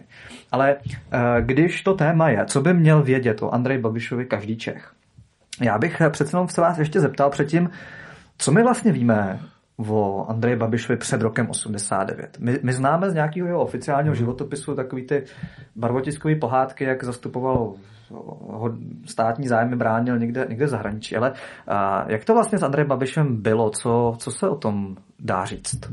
No tak jako, e, já myslím, že tady se nemusíme jako dlouhosáhle investigovat. No. Tady lze říct jenom prostě konkrétní fakta. Andrej Babiš byl synem uh,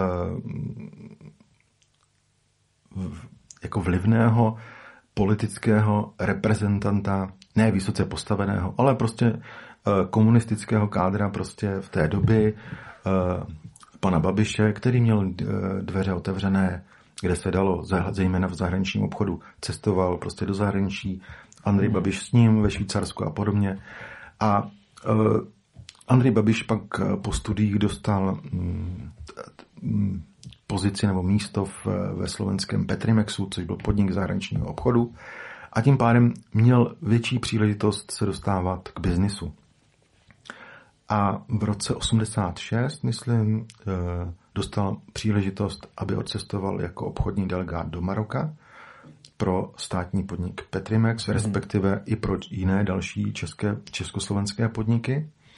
A on vlastně jakoby podnikal, jak bych řekl, že Andrej Babiš byl průkopníkem podnikání v době komunismu, protože byl v zahraničí jako obchodní delegát a tam si samozřejmě navazoval už svoje soukromé aktivity, ne, nedělal jenom pro stát, že by zařizoval smlouvu o dodávkách eh, průmyslových hnojiv prostě někam do Československa, ale um, za, za, vlastně zakládal si tam do budoucna nějaké dobré vztahy pro nějaké své budoucí podnikání. Já si myslím, že vlastně v tomto úhlu pohledu je Andrej Babiš vlastně pro mě, z mého pohledu, je vlastně reprezentantem um, normalizace. Hmm. On vlastně na té době tě, v té době těžil. Zatímco vlastně řada dalších, ať to byli disidenti nebo, nebo hmm. lidé, kteří neměli úplně, eh, kteří měli jiné názory na, na, na tu totalitu, tak prostě trpěli. Tak on si, v, on si v klidu vlastně jako užíval, jako v podstatě. Já neříkám, že to je něco jako úplně jako šmahem špatně, protože hmm. v takové hmm. situaci se ocitla prostě většina lidí, protože, protože hold takový byl režim uh, při, uh, za, za, za nějaký protesty nebo halasný představování nějakého jiného názoru už uh, se šlo do vězení, tak řada lidí vohnula hřbet, anebo prostě neřešila tu politiku, nebo se nehlásila k nějakým mravním principům. A radši prostě strpěli u moci komunisty a říkali, dejte nám pokoj. Andrej Babiš na tom ještě vydělával. Hmm, to je, a... jsem ještě neslyšel, že by to někdo pojmenoval, že Andrej Babiš podnikal už před rokem 89 v podstatě. Dokázal už za éry socialismu tak nějak využívat dovedně no. těch možností, které ta doba nabízela. Já, jsem, já, bych jako, já bych to takhle jakoby si nemohl dovolit říct, ale já, mně se poštěstilo v rámci pátrání pro časopis reportéra, pro moje knížky vlastně mluvit s jedním z jeho nejbližších Na to jsem se chtěl zeptat, no. protože tohle mě přijde a to bych jako chtěl, abyste uh-huh. řekl, to se opravdu málo ví. Uh, ono to souvisí s tím, že jak Babiš skoupil ta média s tím obrovským dosahem, uh-huh. tak i když dneska média jako reportér přijdou s něčím, co by jinak bylo opravdu šokující uh-huh. informace, tak se to dozví menšina lidí. A, a málo kdo, možná i z posluchačů třeba ví, že eh, jste právě přišel s tím, že Andrej Babiš už eh, před rokem 89 eh, měl diplomatický pas a vozil mm-hmm. si peníze v tajném kufříku do konta ve, v Lichtensteinsku. Jak to bylo s kontem v Lichtensteinsku? Jak jste to zjistili? Je to jednoduchý. Mně, mně se podařilo u vozovkách rozvázet jazyk jeho nejbližšímu spolupracovníkovi, který se jmenuje Lubomír Šidala. A to byli jako bratři v triku v té době, v, v roce 86, 87, oni spolu byli za Petrimex v Maroku. A oni, oni, oni se znali jako, i, jako osobně, jako rodiny. A věděli o sobě hodně. Šidala byl takový zkušenější, takže on ho zasvěcoval do těch tajů tě, toho zahraničního podnikání. Andrej Babiš prý všude chodil prostě s tuškou a papírem a všechno si zapisoval. Dokonce si pamatuju vyprávět jako vtipnou historku, že Šidala říkal, no jednou jsme se sešli uh, v tom Maroku v nějaké hm, sauně, že byli v sauně ještě s nějakýma dalšíma pohlavárama nebo, nebo biznismenama. A všichni tam šli vlastně nahatý, že jo, a nic v ruce. A jediný Andrej Babiš přišel do té sauny a měl tušku a papír, jo, prostě. že prý si zase zapisoval sbíral, sbíral informace. informace. sauně. A uh, motivace, proč mi to pak byl ochoten po mnoha, mnoha letech vlastně říct. Oni se rozešli lidsky biznisově mm-hmm. v polovině 90. let a dokonce pak jako až tak šíleně, že že e, to jsem vlastně taky popsal tu historku, že Lubomír Šidela popsali, že se rozešli ve zlém, Můžu to přečíst, já jsem no, to, to jo, jsem našel, mně to přijde opravdu jako kouzelná pasáž. Jo, My se dostaneme ještě k tomu kontu uh, v Lichtensteinsku, ale tohle si myslím, že jestli, uh, totiž tohle pochází uh, z o, asi oblíbeného článku, který jste napsal, hmm. se jmenuje Horké kaštany Andreje Babiše, hmm. to teda můžu všem doporučit. uh, o té o éře před rokem 89 Babiš v Maroku. Ale tahle ta scénka je teda opravdu pikantní, tak já ji přečtu, jak to jako mm-hmm. vyzní. A, takže Jaroslav Kmenta v knize Babišovo Palermo 1 na straně 279 popisuje a popisuje tu schůzku a Lubomíra Šidaly s Andrejem Babišem, kterému popsal. K narovnání mezi Babišem a Šidalou mělo dojít někdy po roce 2002. Šidala si přesné datum důležité schůzky, kdy se mělo vše vyjasnit z hlavy, nevybavil. Nicméně historka, kterou vyprávěl, ukazuje, že Babiš před minulostí těžko uteče. I když utíkat prý umí, nebo minimálně uměl. Tady je Šidalova poslední vzpomínka. Dohodli jsme se s Andrejem, že ke mně přijde na návštěvu do Francie a že vše konečně vyřešíme. Já jsem ten den dopoledne dělal na zahradě. To mám rád. Člověk se u toho odreaguje. Tak jsem měl kolem, tak jsem měl kolem domu a na terase poházený vercajk. Andrej pak dorazil a sedli jsme si spolu na terase. A on mi povídá, tak jak to uděláme? Jak jsi se rozhodl? Víš, mluvil jsem s Tonem Rakickým a on mi říkal, mimochodem Antonín Rakický nedávno zemřel, mm-hmm. Anton Rakický, a on mi říkal, že on na tvé vyplacení žádné peníze nemá, abych tě tedy vyplatil já. Ale jak se tak koukám na ten tvůj palác tady, co jsi vybudoval, tak vlastně nevidím důvod, proč bych tě měl vyplatit, když máš takový palác. To Andrej neměl říkat. Jsem dost znětlivý. Takže jakmile to dořekl, vyskočil jsem a popadl první věc, co mi přišla do ruky. Byla to násada z krumpáče, kterou jsem si tam odložil během zahradičení. A on, jak viděl, že je zle, tak se nerozpakoval a rozběhl se ven. Běžel přes alej až k bráně. Jenže on má kokot, dlouhé nohy, hrál tenis, tak měl kondičku. A tak mi utíkal. Byl rychlejší, fakt běžel rychle. On běžel jako o život. Já už jsem pak viděl, že ho nedoběhnu a chtěl to vzdát. Ale jakmile se dostal k bráně, tak ji musel přeskočit, protože byla zamčená. Jenže já mám na bráně špičaté ostny. On se snažil bránu přeskočit, ale když se chtěl přehoupnout na druhou stranu, tak se na tom jednom ostnu zachytil bundou, nebo co to měl tehdy na sobě a zůstal tam chvíli vyset. Tak jsem chytil pevně tu násadu a jebol jsem do něho cez chrbát to dostal.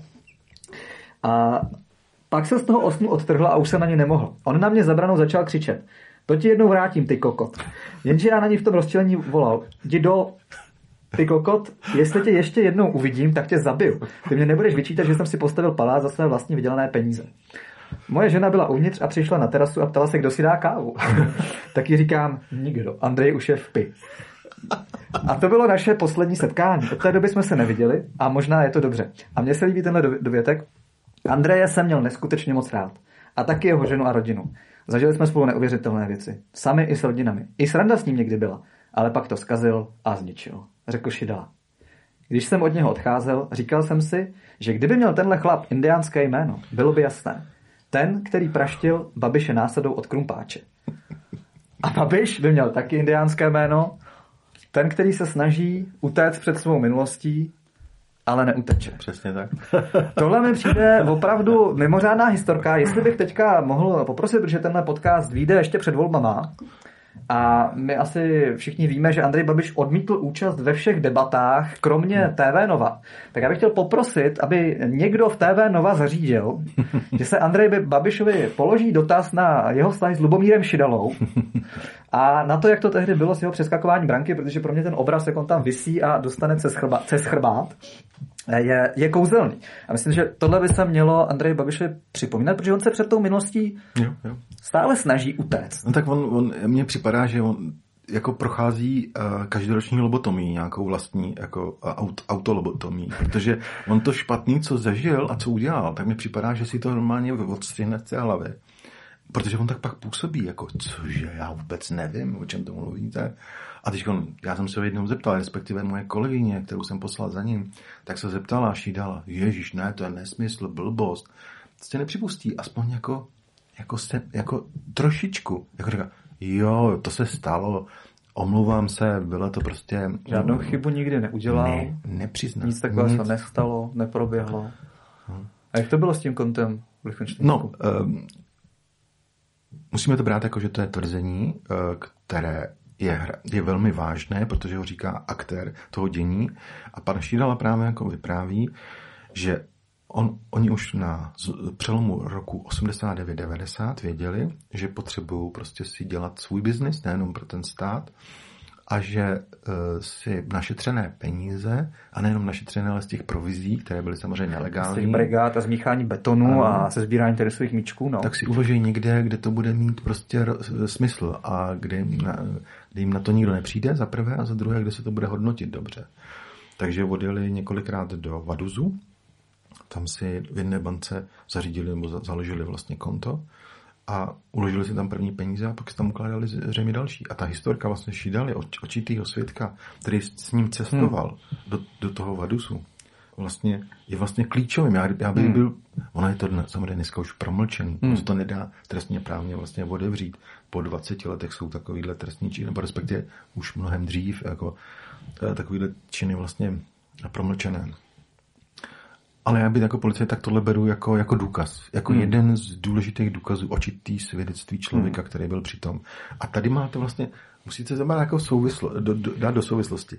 Kdyby Andrej Babiš byl podnikatel, který si dělá tak nějak jako svoje kšefty a, a táme v zákulisí se snaží dostat nějaký zakázce a, a, a někdy se dostane, někdy ne, tak mi to je vlastně tak nějak jako šumafu, prostě jako, ať si to dělal, nebo a jestli na něj ta spravedlnost prostě nedošáhne, no tak je to problém státu, že nedokázal prostě něco hmm. někde ozřejmit.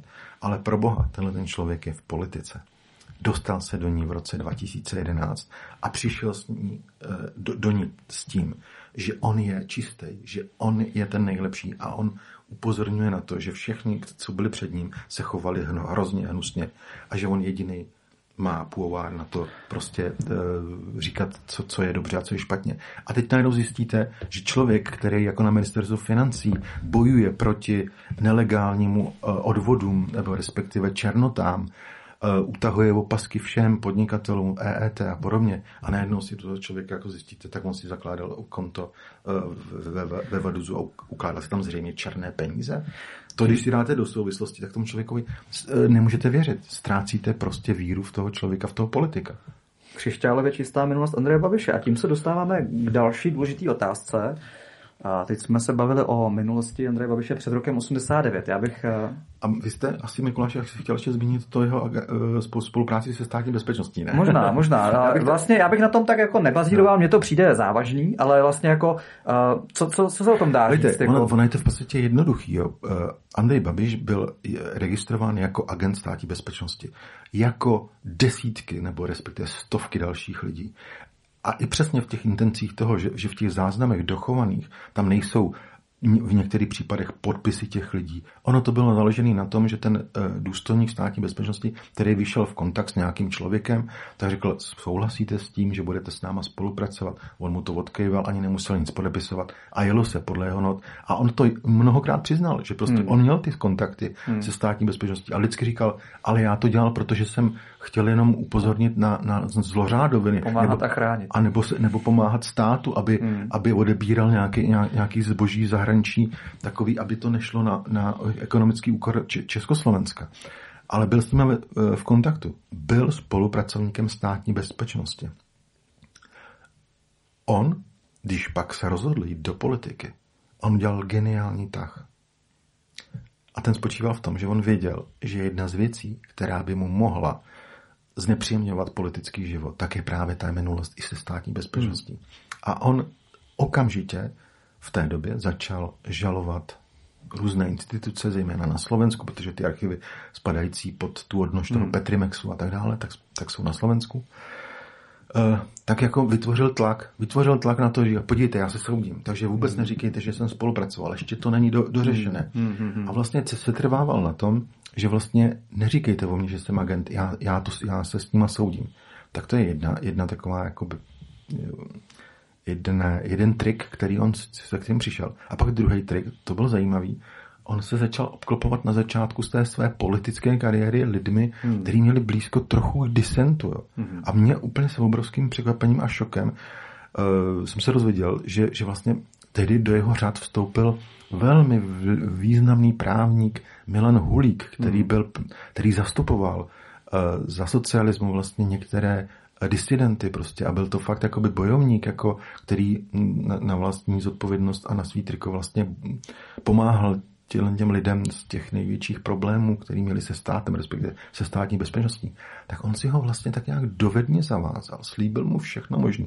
Já to říkám proto, hmm. že v jedné té knize, vlastně v mých textech vlastně jsem konfrontoval pana Hulíka, musím teda uh, smeknout. smeknout před ním, protože on si uvědomil tu chybu, kterou dělal a přiznal se k ní, vlastně říkal, jo, já jsem byl blbec, že jsem do toho šel a omlouvám se za to.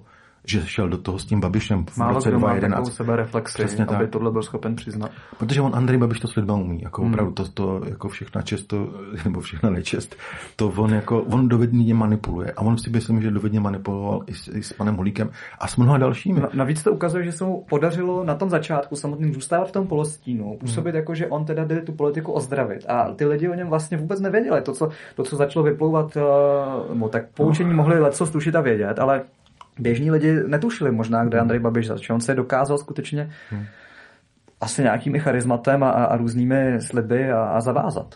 A já, jestli se nepletu, tak i v té knize nebo v tom článku uvádíte, že ale co se týče toho agentství, tak přímo tomu Lubomíru Šidalovi potvrdil, že byl agent. Ano, a... Šidal to říkal jako jo, já jsem se na to ptal v 90. roce, protože začaly vycházet nějaké informace ještě ty neoficiální, jako v Cibulkovi seznamy takzvaně. A říkal, jo, musel jsem, jinak bych se nedostal do ciziny.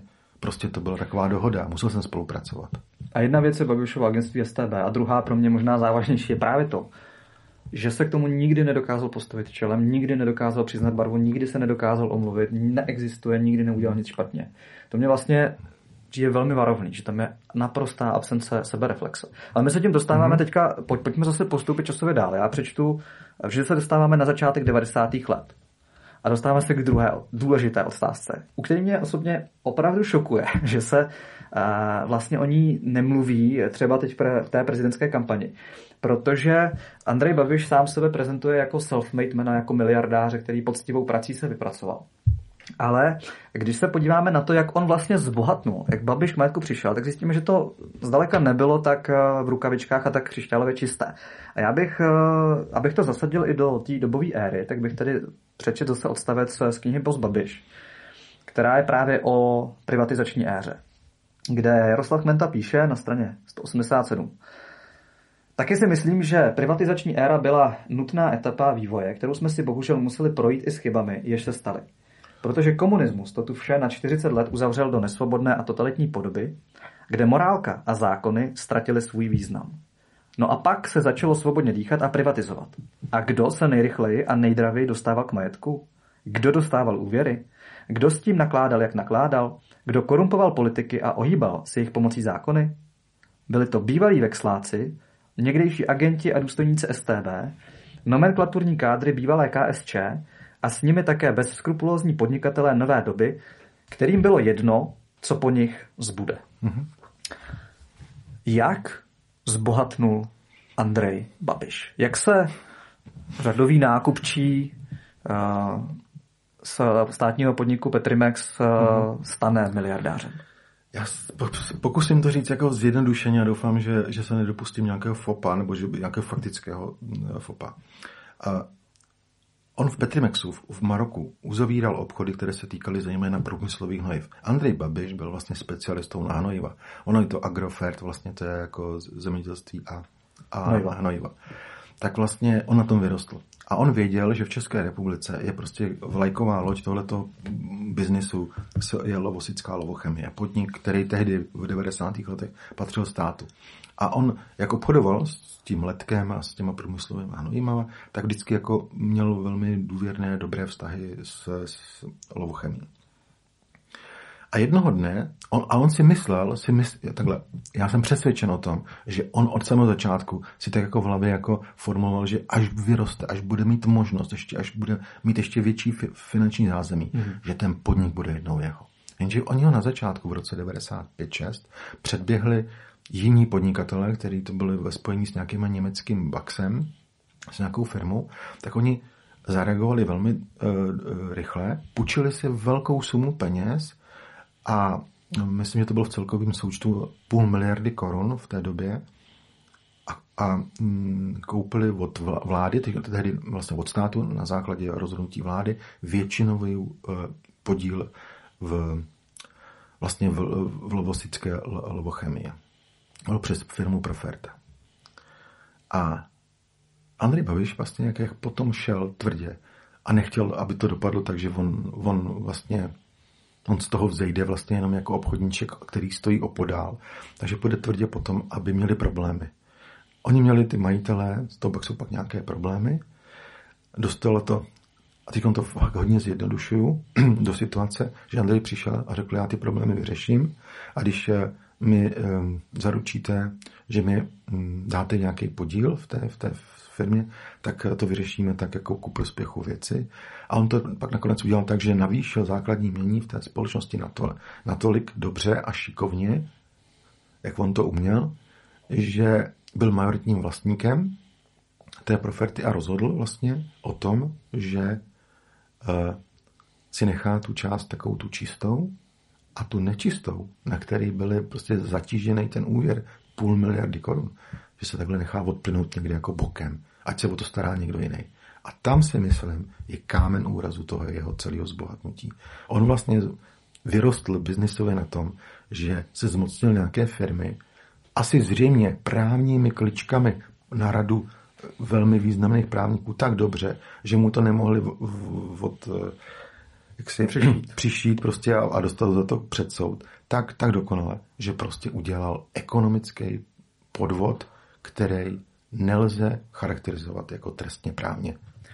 No. A nicméně, jak to dopadlo? On se vzmocnil toho podílu a vlastně de facto nasměřoval to svoje celé úsilí, takže po mnoha letech skoupil další podíly, které pak jako skončily v to, že on vlastně ovládl tu lovosvickou lovochemii, ale ten úvěr původní, který jako kdybyste byl řádný hospodář a dostanete se k té firmě, která nějak fungovala a nějak se zavázala, že splatí bance prostě peníze, které si prostě půjčila, byť to nebyl Andrej Babiš na začátku, kdo si ty peníze půjčil, ale oni na tom základě vlastně dostali ten podnik jako od vlády. No tak, tak by řekl, jo, tak já to zaplatím, protože to je součástí biznesu, to se nedá nic dělat. Jenže kdo to pak zaplatil? Ta, ta, ta polidávka pak skončila někde hmm. jako nedobytná a mm, vlastně de facto možná se z větší části umořila vlastně v rámci nějakých konsolidačních agentur a podobně. To prostě bylo takový jedno z, z největších, bych řekl, a teď on ukazuju uh, úzovky zločinu Andrej Babiš, ale on to podle mě i ví, protože on někdy ve svém životopise, když šel do politiky, tak on říkal takovou větu, jestli se někde se to dá dohledat, tak on tam jako připouštěl, říkal, no nebylo všechno v mém životě úplně tak čistý, zejména co se týká lovosické louchemy, ale, ale, jo, a šel dál, jakože se to vlastně ale, ale, ale, ale, no a, takže, a, tak, takže takhle on vlastně vzniknul na základě nesplacených jako dluhů nějakých jiných svých uh, spolupracovníků, kteří prostě mm, působili v té jeho firmě. Tohle ho vystřelilo nahoru, ale já bych se podíval ještě o kusíček před to, jak vlastně se Andrej Babiš dostal, stal, stal majitelem Agrofertu. A hmm. kde na začátku on vzal peníze? Protože ono se ví, že uh, on dlouho vystupoval jako jenom manažer Agrofertu, že vlastně spravuje. A tím uh, finálním vlastníkem všech těch podílů se stal, myslím, až mezi lety 97-99, kdy už najednou Agrofert ale měl miliardové hodnoty. A kde Andrej Babiš na začátku teda jako vzal prachy, aby, a jak se vůbec stalo, že Agrofert, který patřil slovenskému Petrimexu, se dostal k němu? No, ono to je takový, jako tady bych jako já nevím, on je to vlastně obchodní vztah, jo, jako obchodní vztah firm, kde on uh, sehrál pak v finální roli toho rychlejšího a silnějšího. Jo. Že prostě Petrimex v té době, začátkem 90. let, se rozhodl, že bude podnikat i v Česku a říkal Andrej, ty jsi šikovný, ty máš zručnost, přesídli se do Prahy, založ tam uh, naši firmu, mm-hmm. která bude patřit nám jako Petrimexu, ty budeš manažerem, budeš mít nějaký jako drobný akcie k tomu. A když to půjde, budeš uzavírat obchody prostě na, na, zejména na ty průmyslové hnojiva v Česku a s Českem, co se týče, protože se dělila federace, rozdělilo se Česko a Slovensko, takže oni potřebovali vlastně skoordinovat ten biznis, aby měli, aby hráli prim nejenom na Slovensku, ale i v Česku.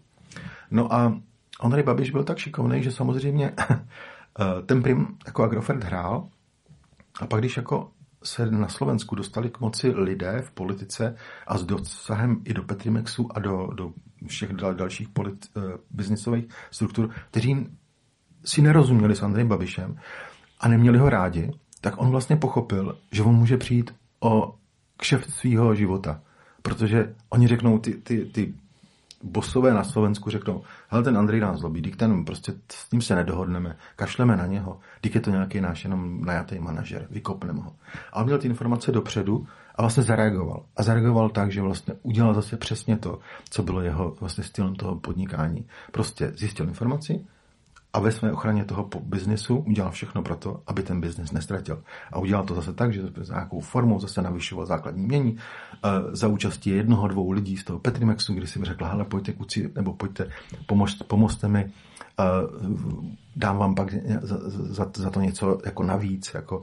Takže vlastně on jakoby eh, přemluvil klientelisticky některé ty lidi z Petrimexu, ne ten celý Petrimex, oni mu vyhovili, podepsali nějaké listiny, udělalo se to a najednou prostě on byl zase prostě jako osamostatněný.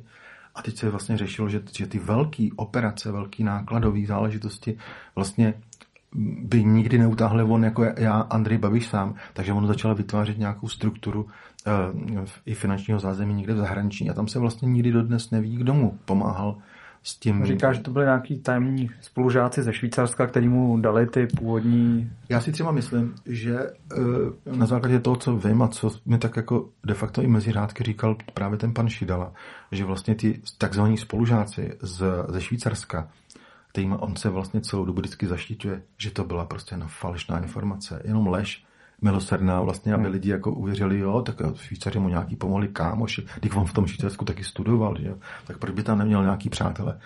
To bylo vlastně jako využití jenom potenciálu, že on si ukládal nějaké peníze v zahraničí a ty pak využil k tomu, aby, aby, uh, aby posílil ten svůj vliv uh, v, v biznisové struktuře Agrofertu a dalších jako svých aktivit. A samozřejmě si pak jako, aby, aby byl ještě, aby rostl, aby byl jako na vyšší obrátky, tak pak měl třeba nějakou smlouvu s nějakou společností Ameropa, hmm. s dalšími prostě nějakýma izraelsko-švýcarskými podnikatelema, který mu z části půjčili na ty ještě další jako velké obchody. Takže pak se s ním vyrovnal a, a, a tak dále. Prostě ten jeho, ten jeho životní biznis je, je vlastně postavený na tom, že on vždycky jako někde k někomu přišel a zatlačil, zatlačil ho ke zdi. Hmm. Zatlačí ho to ke zdi a vyvoláte obrovský tlak. A pod tím tlakem on dokázal získávat firmy. A to, co se pak objevilo v té politice, když pak utekly nahrávky z, z kauzy Julius Schumann, kde on jako mluví krásný výraz, říká, naši, na něj, naši zaklekli na ně. To je přece úplně dokonalý, vystihuje jeho podstatu eh, fungování. Zaklekávat, vytvářet na někoho nějaký tlak. A mimochodem, Mikuláši, já jsem, já mám takový pocit, že my jsme se tím, že máme tady před sebou člověka, který je významný hmm. politik, vlastně jednou hmm. byl ex-premiér, nebo byl premiérem, hmm. teď kandiduje na prezidenta, tak my vlastně tady máme před sebou člověka, který vyvolává v té společnosti hrozně blbou náladu. Hmm. Úplně hrozně šílenou, jako já bych to přirovnal k tomu, že on vytváří neustále ten tlak a když, když, když vytváříte tlak, tak, tak se necítíte dobře, tak špatně decháte. A zatímco předtím to dělal v biznisu a na hmm. konkrétní lidi, mm. na konkrétní mm. firmy, tak dneska to vytváří na celou společnost. A proto se nám tady v Zakleknul na společnost. Uh, tak se na to pojďme podívat. Bavili jsme se už o 90. letech, 80. letech, 0. letech. Andrej Babiš dneska a Andrej Babiš v politice. Co bylo 11. září české žurnalistiky? Jak Andrej Babiš nastupuje do politiky v roce 2000 padá nečasová vláda, O tom už jsme tady mluvili. A Andrej Babiš cítí velkou příležitost. A, a nenechává nic náhodě. Pojišťuje si to tím, že vstupuje do jednoho určitě z nejvlivnějších vydavatelství v zemi, kde mimo jiné byl velmi schopný a zaběhnutý investigativní tým, tým novinářů, který hmm. tady komplikoval život politikům. Tak jak to bylo s Babišovým převzatím Mladé fronty dnes a proč to byla tak zásadní rána pro českou žurnalistiku? Jste to viděl z první ruky. Hmm. No, uh, já, já mám takový pocit, že už to dneska všichni víme, že jo? Jak tak ne, ne, ne, nevíme. Mně to je takový trapný o tom, jako znovu takhle pořád jako mluvit obšírně. Prostě jednoduše se stalo, že Andrej Babiš v, v, tom, v té své honbě za, za mocí a vlivem, tak si uvědomil, že potřebuje prostě média. A já si myslím, a teď Kdybychom ho tady měli, tak on to bude rozporovat, nebo různě jak říkat, ne, já chtěl vždycky svobodnou novinář tak. Ale tak, jak jsem to načet, jak jsem si zjistil informace, jak jsem ho konfrontoval a jak to vím zase z, z, ze strany třeba některých jeho blízkých spolupracovníků z Agrofertu, tak mohu s čistým srdcem konstatovat, že Andrej Babiš potřeboval nějaké médium na komunikaci se svými voliči. Mm-hmm.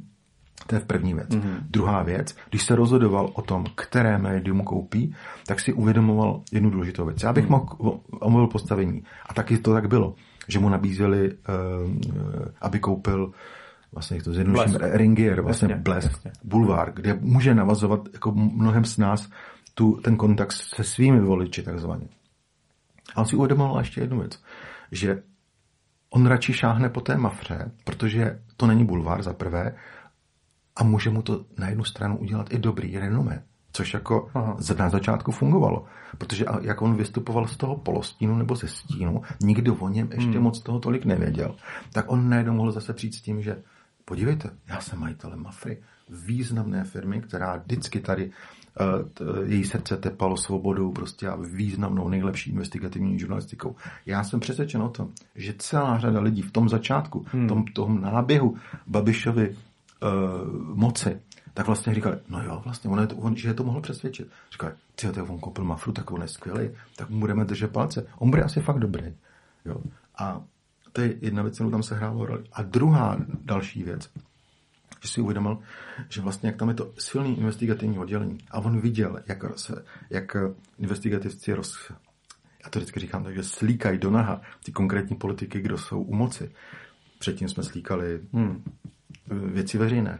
Kolega Janek Kroupa slíkal do naha eh, Mark, eh, Marka Relíka od Mirka Topolánka.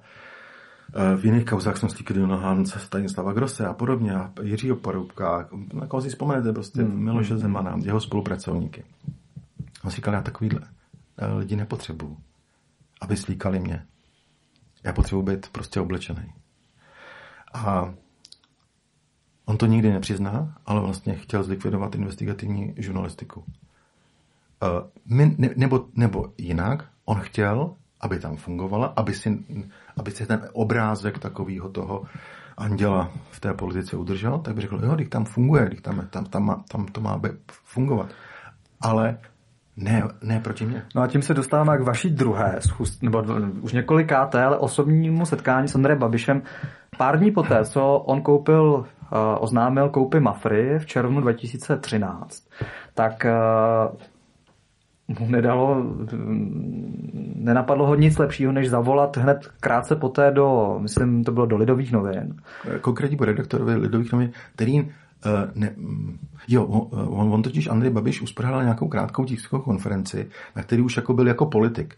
A on tam přišel um, z Lidových novin kolega Kálal a um, byl tam vidět. vidět. Ale pak, když se, rozhod, eh, když se rozhodovalo, jaký články se budou dávat eh, na titul, anebo vůbec jako do novin, tak, se, tak vedení té redakce rozhodlo, hele, tohle je vlastně blbost, to je Andrej Babiš říká zatím, co chce, ale nemá takový vliv a postavení, jasně. takže ho prostě nebudeme, takže ho vlastně ignorovali. A jeho to hrozně naštvalo. Tak volal konkrétně tomu redaktorovi, říkal, co se děje, vy mě prostě jako nechcete, ne, proč, proč jste dostal zákaz, a řekl tam takovou větu, která zase byla signifikantní pro to jeho pozdější působení. Řekl, aha, tak to, ať se hoši ještě nevědí, s kým mají tu čest. Jako hoši myslíte... Si vědí hoši, co dělají. Si no. vědí hoši, co dělají. Asi nevědí, s kým mají tu čest. Přesně tak. A tohle se dostalo samozřejmě na veřejnost, takže se vědělo, co a vyvolalo tu obrovskou bouři. A on, aby to uklidnil, tu situaci, tak se ohlásil, že půjde i s těma majitelema, který mu prodávali vlastně celou Mafru, pod Mafru. Jasně. Zjednodušeně spadaly Jasně. prostě lidové noviny a zejména Mladá fronta dnes a i dnes, a celá řada dalších médií, ale to, to, jemu šla hlavně o tyhle ty dva spravodajský portály a, a noviny, tak, eh, tak tam přišel uklidňovat situace. A mě tehdy volal sekretářka, šéf redaktora říkala, Jardo, eh, bude tady velká prostě porada, na kterou přijde němečtí majitele a i Andrej Babiš, tak prý, jestli chceš, tak se taky můžeš zúčastnit. A přišlo, takže to bylo vlastně něco, co pro mě bylo hrozně bolestný, hmm. musím říct, jako, že hodně osobní. Hmm. A, a dodnes, když na to vzpomínám, tak, tak je mi z toho jako trošku zlé, protože uh, víte, já jsem strávil v Mladý frontě v, součtu asi 17 let hmm. a vlastně jsem uh, to povolání jako to máte pak jako poslání, jo? že to je blbý říkat jako ale prostě to už, jako když to děláte tak dlouho a rád, tak to neděláte prostě v úzovkách jenom pro peníze, že vás to živí, ale že v tom vidíte také nějakou motivaci jako toho, že občas pomůžete třeba i nějakému dobru, anebo, nebo, nebo, nebo dobrý věci. A řada těch velkých kaus a velkých zajímavých projektů vlastně se vždycky uh, se rozhodovalo v nějaký takový ty velký zasedačce. Hmm, hmm, hmm, si pamatuju, to byl prostě takový můj jako v tom mediálním domě prostě takový jako svátost. Jo. Hmm. Když přijdete na poradu a už máte vykomunikovaný se svým šéfem bezprostředním, což byl tehdy vždycky pro mě leta letoucí Jirka Kubík, jako vedoucí oddělení, tak jsme pak jako přišli jako společně třeba s, s šéf redaktorovi tehdy k Robertu Čásenskému a sedli jsme si do, buď to k němu do kanceláře, anebo třeba do té zasedačky a tam jsme řešili prostě konkrétní věci, jak to budeme dělat, jestli máme dostatek důkazů. A bylo to takový jako prostředí, který mě formuje vždycky, nebo, nebo mi připomíná takový vlastně jakoby uh, to dobro. Jako tady, jsme, tady jsme dělali ty nejlepší a skvělé věci. A, a ne, ty, ne. taky se pak jako tam v té místnosti dělala velká porada, kde se rozhodovalo, že je, tahle ta kmenta, tahle ta kauza, kterou dělá jedna kmenta, tak tu dáme na, na otvírák a, a z dalších oddělení, co máte, tak jsem rozhodovalo o všem, vlastně o srdci těch novin. A ty tam najednou máte před sebou člověka, u kterého tak tušíte nebo víte, že to je vlastně jeden z těch gaunerů prostě té doby. Jako, a to fakt jako dneska s odstupem času i tak jako říkám prostě a myslím si to a jsem o tom přesvědčený, že Andrej Babiš není žádný jako čisto, čistá lilie prostě v politice. Je to prostě politický podnikatel, který je úplně na stejný úrovni, jako byl Ivo Rittik a Roman Janoušek. Ty, který on vždycky kritizoval. On byl vlastně jedním z nich. A sedl si takhle do té, do té zasedačky a vlastně k vám mluví jako budoucí majitel. A mě to bylo hrozně nepříjemný. Hmm. A on tehdy netušil, jakoby, uh, on si myslel možná, že pro něho budu dělat tu práci, kterou, která se mu líbila na tom odkrývání toho zla těch věcí veřejných. Jo. A mě nenapadlo prostě nic jiného, než se ho na to zeptat. Ne, jako, bych, abych jako, že já jsem tomu přistupoval jako, že přede mnou nestojí majitel. Já hmm. jsem věděl piko vteřinu v momentě, když se mi hmm. při, objevila uh, zpráva v SMS, SMS oficiální uh, informace, že Andrej Babiš kupuje Mafru, tak já jsem věděl, že tam nebudu už ani minutu. Respektive budu, ale vyřídím si nějaké základní věci, eh, který mám ještě z té minulé doby a pak odejdu a nebudu tam. A to, což jsem i dodržel, že Andrej Babiš se fakticky chopil moci nebo majetkové struktury od dejme tomu 1. ledna 2014 a já jsem odcházel v listopadu 2013. Takže já jsem vlastně nebyl nikdy zaměstnanec v úzovkách Agrofertu nebo Babiše. Ale to jsem věděl už v tom létě, že nebudu. Protože nemůžete dělat Z toho člověka. důvodu vy jste si dovolil mu i říct, No, že, Jestli že, ho nemůžete psát jako... No, to já jsem právě jako říkal, jako já jsem si v sobě vyhodnotil hnedka dvě věci. Za prvé, on vstupuje do politiky a tím pádem se stává jakoby, eh, to není jenom businessman, ale je to i majitel média a zároveň je to politik. Tři nohy, na kterých stojí. Je to oligarcha, čistokrevný oligarcha. A vy jste jako členem redakce, která patří tomuhle tomu oligarchovi, to vás prostě ani slušnost ne, ne, nemůže dovolit dělat svobodnou žurnalistiku. Nebo říkat o sobě, že ji můžete dělat. Protože vy tady měsíc budete dělat, jako jo, budeme kutat na velkých věcech, které se týkají třeba i toho Andreje Babiše. Pardon. A pak přijdete za měsíc a řeknete, nastavíte druhou ruku a řeknete, Andrej, dáte mi za to peníze, za tu moji práci. A on řekne, hm, nelíbilo se mi, jak jste o mě psal, takže dostanete o 50% méně, nebo, nebo jak to bude. A nebo třeba jo, celou mm, částku. Mm, mm. Ale já si to mám vzít od něho, od politika. Už jenom takhle. Ta, ta, ten, ten přístup k tomu prostě je vlastně jako, že si musíte rozhodnout buď a nebo. O nic jiného nejde. Jako my jsme byli v postavení, pardon, investigativci, politický reportéři, ekonomický reportéři, uh, vedení redakce, který si myslím, že to bylo nejvíc senzitivní, jako rozhodování, jestli zůstat u Babiše z mého pohledu absolutně okamžitě pryč. Mnohem jakoby e, jiná situace je, když pracujete v takovém médiu, kdy se věnujete v kulturní rubrice a píšete o filmech prostě, nebo, nebo o sportu prostě. Tam si myslím, že ty lidi, kteří zůstali, tak já bych na ně nepohlížel úplně jako, hmm, jako hmm, nějak hmm, šíleně hmm, prostě. Hmm. Ale e, absolutně nebudu nikdy jako brát vážně redaktory a redakci, která dělá politické kauzy, nebo se věnuje biznisu. To pro mě bude už navždy nedůvěrohodná redakce. To je jedna, jedna z věcí. A druhá z věcí je, že vlastně já jsem si uvědomil ten obrovský rozpor, jak on vlastně mluví. Říká, když si píšte, co chce tam na té poradě říkal. Píšte si, co jste pane tady máte možnost. Já jsem pro svobodnou žurnalistiku. Mě nenapadlo nic jiného, než se zeptat. A pane Babiš, jak byste si to jako představoval? Co by to pro vás znamenalo, kdybychom třeba při, přišli s textem a, a napsali na první stránce Kmotr Babiš? Jak byste reagoval?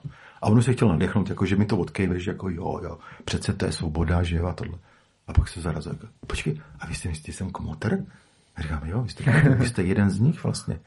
A já jsem jakoby měl to štěstí, že jak jsem se jako rozplétal to podsvětí, tak jsem díky tomu rozplétal vlastně už dlouho dopředu Andreje Babiše. Hmm. A to jsem měl vlastně jakoby jeden z mála těch investigativních novinářů, oni to na tom vlastně dělali taky někteří další, ale mm, možná byli v jiných redakcích v tu chvíli a neřešili ten můj problém. A já jsem byl schopný se takhle postavit a říct mu to prostě z očí do očí, protože já už jsem o tom byl přesvědčený tedy na základě těch informací, které jsem měl.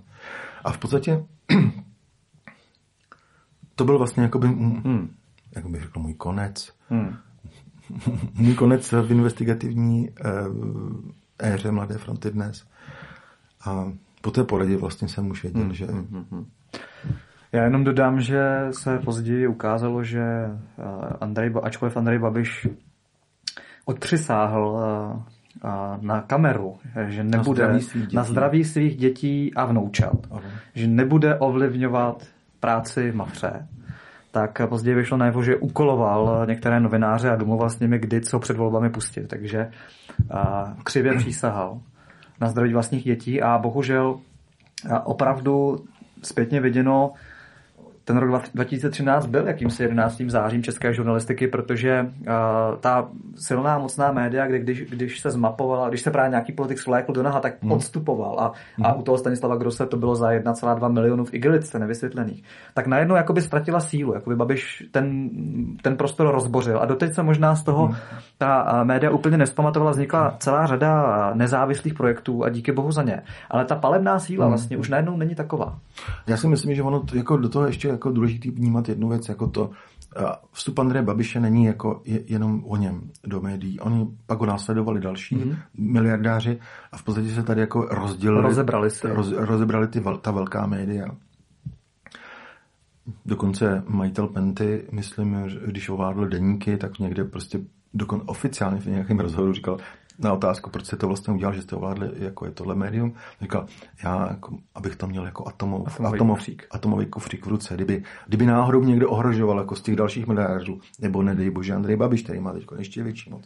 Takže oni to takhle pojímali, ale oni si jako, já nevím, oni si to asi uvědomovali, ale neřešili to, že vlastně zničejí hmm. kus demokracie v zemi.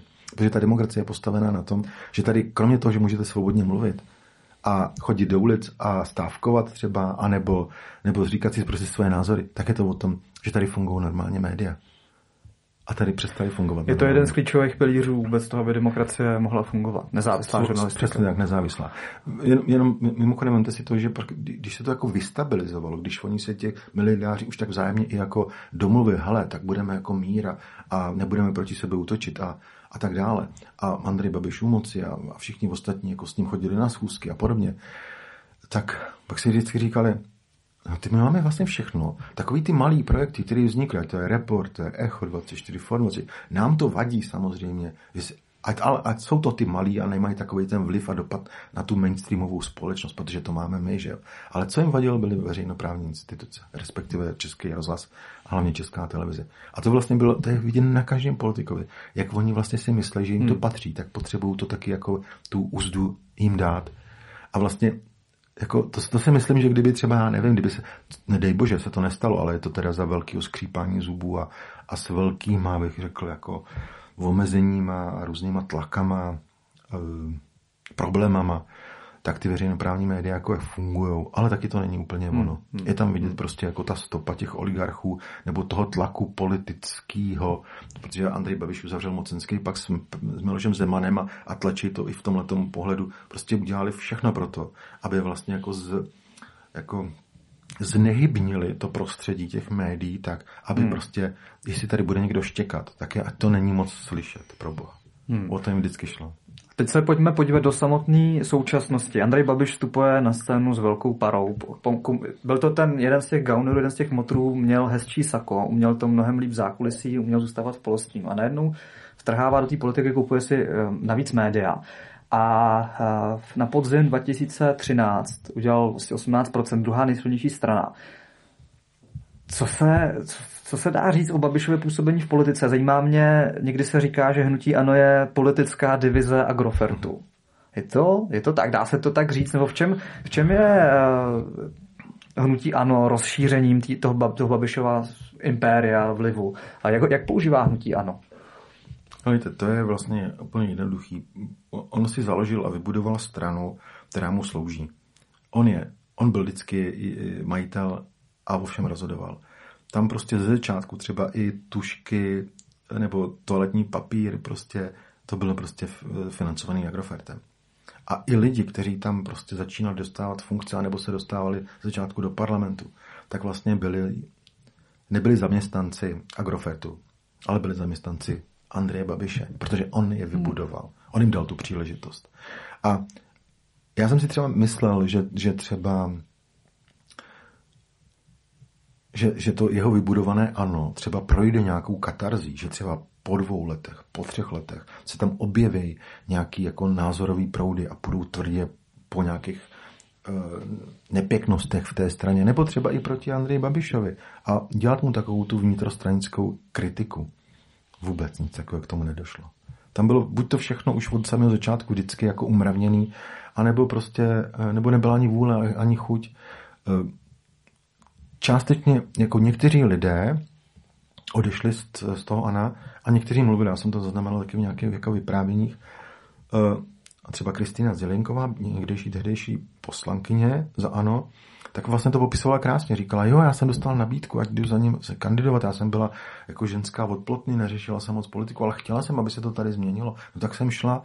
No a pak, když jsem se do toho dostala a najednou jsem pochopila, jak to tam funguje, že prostě jsme byli v parlamentu a, a názory se nepřijímaly, respektive všechno se řešilo tak nějak jako hmm. podle recepisu uh, Andreje Babiše anebo Jaroslava Faltinka a hlavně prostě ku prospěchu Agrofertu. No tak jako co jsme měli dělat? Hmm. Já jsem přišla na poslanecký klub a, a mohli jsme se tam jakoby servat, ale stejně pak nám bylo řečeno, no, ale budeme hlasovat takhle, jak si to přeje pan předseda, anebo takhle, jak se tady domluvíme, že jo. No tak prostě to, to není normální fungování politické strany. Normální není ani, že prostě je politi- sněm politické strany ano a tam prostě už v zákulisí všichni vědí, že e, při volbě předsedy tam drtivá většina, ne skoro 100% hodí Andrej Babiše. To není normální. Jednak, jednak e, se, jsem četl, jak Andrej Babiš řekl těm krajským a zástupcům, nebo nevím, jestli to byl Andrej Babiš, já to tady, já to tady platím, já rozhoduju, jo. takže vy tady nejste od toho, abyste mi do toho házeli vidle, jo? Já, vy budete jako vykonávat, jak já chci, hmm, hmm. načež teda celá řada těch lidí nakonec odešla z toho, ano, zůstali tam jenom ti kývači, hmm. Takže on z toho skutečně jakoby dělá, někdy tomu někteří říkají něco jako na způsob sekty, nebo prostě skutečně nějakého hmm. politického buldozeru, který má za cíl rozšířit, hmm. rozšířit jeho vliv. Je to tak. A ještě, Mikuláš, ještě jedna věc, jo? To na, na tom zrodu té, toho hnutí je ekonomická ještě stránka věci. A na tom je krásně vidět, jak ten Andrej Babiš fakt jako dovedně využívá ten potenciál z toho biznesu. Protože on, aby fungovala ta strana nějakým způsobem, tak on sehnal sponzory. A jaké sehnal? Řekl svým firmám v Agrofertu, Deze, Přerovu, eh, Lovochemii, dejte jim, eh, dejte sponzorský dar do ANO, 10 milionů, 20 milionů a tak dále. A ono se, ono se mu to pak vrátilo, Andrej Babišovi. A víte jak? Protože když se stal velkou hybnou silou v, a dostal uh, procenta nejdříve, já nevím, 12-13%, pak třeba těch 20 nebo hmm. 30%. Takže je to formou toho, že to, to hnutí dostává od státu zpětně příspěvky za, na, na volby a za hlasy. No a on vlastně Eh, eh, stát mu vlastně vrátil zpátky to, co on do toho na začátku investoval. Tu investici. Takže to je přesně jako podnikatelský, podnikatelský plán. To byl biznis. Pro něho to byl biznis a je pořád, si myslím. Já bych se chtěl zeptat na vztah eh, Andreje Babiše s prezidentem hmm. Zemanem, ale než se na to zeptám, tak tomuhle, aby jsme zavřeli tuhle otázku, proč šel Andrej Babiš do politiky. Hmm. Zase si dovolím krátkou a velmi výstižnou citaci tady z knihy Boss Babiš, mm-hmm. kdy vy jste, není tam řečeno s kým, ale volal jste, říkáte mu, hluboké hrdlo, mm-hmm. zdroji, který eh, Andreje Babiše znal osobně. A vy se ho tady ptáte, eh, vy jste znal pana Babiše osobně? Ano. Co si o něm myslíte? Nesporně pracovitý, ale pravý dvě baní to je. To jste mě rozesmál. No, a co si myslíte? Proč šel do toho bordelu? Aby tam prodával šišky a točil zmrzlinu? On by ze sebe takového debila v životě nedělal. Kdyby na to neměl důvod, tak by do politiky nešel. On opovrhuje všemi. Všemi, kdo jsou kolem něj. A proč do toho teda šel? No, to je ta otázka. A vy si myslíte co? Je to směsice několika důvodů. Aby se ochránil před těmi věcmi z minulosti, které by ho mohly dohnat. Aby se pomstil Polákům za Unipetrol. Aby si uspokojil své ego. No, a pak hrají roli informace. To je nejcennější, co může být. V tomto směru bych řekl, že je kozel zahradníkem. Představte si, že teď sedí na prameni největších informací o konkurenci. Umíte si představit, co to je? On teď vidí všem až do žaludku. Přečetl si dokonale svou konkurenci. Mm-hmm. Dá se doplnit ještě něco k těm motivům, proč Babiš šel do politiky. Je to opravdu po, biznisovo-mocenský projekt? Jo, já si myslím, že on vlastně jako eh, ten pán, se kterým jsem mluvil a který tam je citovaný, tak to vystihl úplně přesně. Andrej Babišovi šlo hlavně o to rozšířit nebo uchovat eh, v rámci možností rozvoj jeho impéria, protože když nebudete moci, u vlády, eh, tak buď přímo, anebo nepřímo třeba přes svoje lobbysty, tak nebudete mít možnost eh, získávat tolik eh, státních podpor, státních zakázek, anebo dotací i z Evropské unie na to fungování, které on takhle řádně jako a dovedně využíval. To je jedna věc. On by, mu, on by, on by fungoval. Kdyby nebyl v politice, tak on by v Agrofert fungoval. Ale nebyl by tak dobrý. Nebyl by tak, takový číslech. Tak jeho obor je. podnikání je dojít stát. A jdeme do, jdeme do samého finále. A to je vlastně otázka prezidentství a otázka toho, jaká je budoucnost Andreje Babiše, jestli skončí mm-hmm někde na vysokém pědestalu, možná na vrcholu své kariéry, anebo jestli se stane to, čeho se obával. A to je, to je případně nějaké to vězení. Teďka je to otázka aktuálnější než, hmm. než kdy jindy. My natáčíme to na podcast ve čtvrtek odpoledne, takže ještě vůbec nevíme, jak dopadl hmm. soud s Čepím hnízdem. Ale krátce si myslím, že by lidi zajímalo, jaký je ten zvláštní vztah Andreje Babiše s Milošem Zemanem. A já bych vás poprosil, jestli byste vysvětlil a začal to tím, proč říká Miloš Zeman Andrej Babišovi větrák. No, eh, já jsem to vlastně slyšel od jednoho z spolupracovníků Miloše Zemana, který jednou se, se ho ptali, prostě, proč ten Andrej Babiš jako, uh, nesplní to, co ti slíbil uh, Miloši. A on se tak podělal, no je to větrák, protože on vlastně jako hezky říkal takový, takový vtip, který si říká obecně, že, a ty si to úplně nepamatuju. Um, já to možná no, zkusím, já to možná no. zkusím eh, říct. Uh, přijde někdo, nevím kdo, do, do nebe, uh-huh. a bráně svatého Petra. Bráně svatého Petra a ten ho jako pozve dál a teď ho tam provádí a tam vidí na zdi tak jako řadu takových různých hodin. Říká, co, co to je za hodiny? No to jsou takové hodiny, které měří, kdo kolikrát v životě zalhal. Uh-huh. No a co, tak, co tady ty hodiny, které tady tak se nehybou? No to jsou hodiny Marie Terezy a ty se jako nikdy nepohnuly. No říkám, hm, tak dobrý, no, co, co tyhle hodiny? To jsou Abrahama Lincolna, ty se dvakrát pohnuli a, hm, a kde jsou hodiny Andreje Babiše? No, ty máme na záchodě a je používám jako větrák. a, a na základě tohohle vtipu Miloš Zeman přezdívá Andrej Babišovi větrák. Mm-hmm.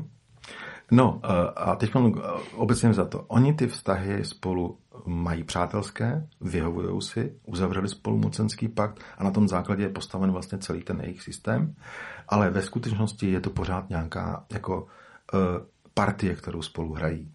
Je to o tom, že se začali vzájemně respektovat, protože uh, Miloš Zeman má svoji uh, základnu podporovatelů, který ho do, dovedli až k prezidentskému úřadu.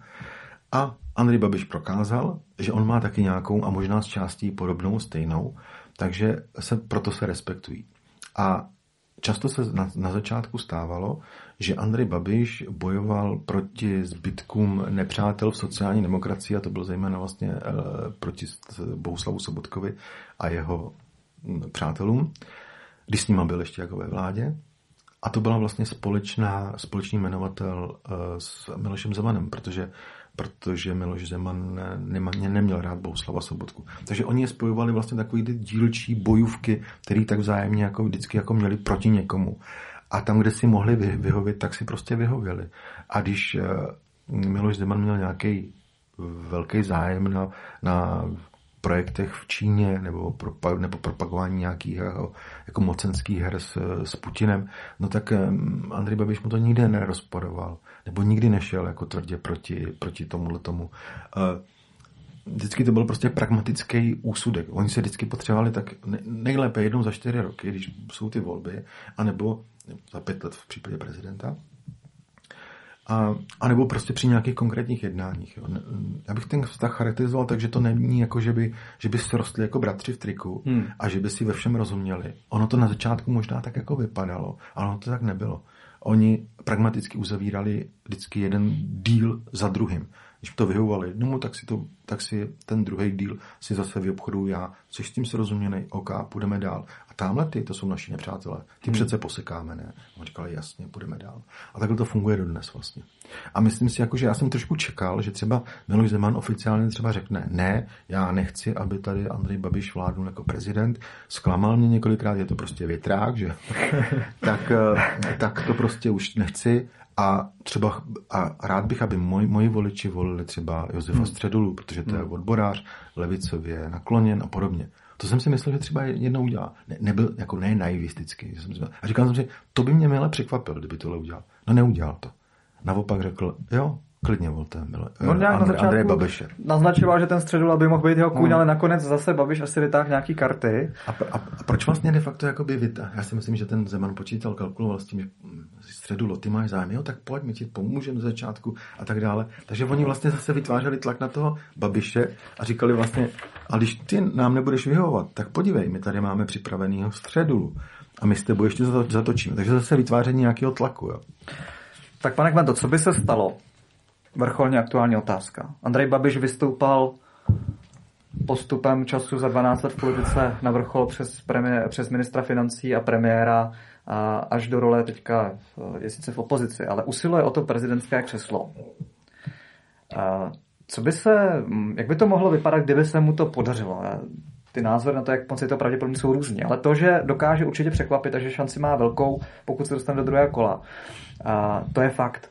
A jak by vypadala naše země s prezidentem Andrejem Babišem, notabene třeba když si představíme, že za dva a půl roku, tři roky budou další volby, mm-hmm. kdyby ta situace, jaká je teď, kdyby drtivě nějakým způsobem ty volby vyhrálo hnutí ano. Mohlo by se stát, že bychom měli prezidenta Babiše, který by měl svého premiéra Havlíčka nebo Šilerovou a mm-hmm. tu zemi si úplně rozebral. Nemůže se stát situace, že jsme si teďka odvěchli, že nedošlo k nejhoršímu, třeba k ovládnutí veřejnoprávních médií. Mm-hmm. Ale že to vlastně v něčem může být ještě horší, nebo jak to vidíte? Jo, přesně tak, vlastně vy jste narazil správně na to, na to podstatný. Jako uh, zvolením Andreje Babiše prezidentem uh, by se překreslila mapa uh, české politiky na hrozně dlouho dopředu a asi by nebylo cesty zpátky. A mm, já nevím, my se tady možná teď bavíme v situaci, že ještě nevíme, ale za, hmm. za tři týdny nebo hmm. jak dlouho vlastně už se bude rozhodnuto. A už to bude pasé, to naše tady, mm. tohleto věštění z koule. Ale co, co bude následovat, to ukáže vývoj. Vlastně z mocenského paktu Babiš-Zeman by se stal jeden mocenský pakt Babiš. Hmm. Vlastně eh, on by byl prezidentem a dělal by všechno pro to, aby i někdo z ANO byl prostě zároveň premiérem. A nebo když ne premiérem, tak místo předsedu vlády, anebo měl ten vliv takovej, aby, aby si to ukočírovali vlastně ve svůj prospěch. Já si myslím, že on bude dělat všechno pro to, hmm. aby likvidoval konkurenci politickou, podnikatelskou, i z pozice prostě prezidenta. Já myslím, že ten člověk se nezmění ani v situaci, kdy mu dáte uh, královskou korunu na hlavu a jabko a, že, a žezlo hmm. do druhé ruky, aby měl vypadat jako hezky a, a, a národ stmelovat. Nestane se tak bude vždycky takový, jaký byl.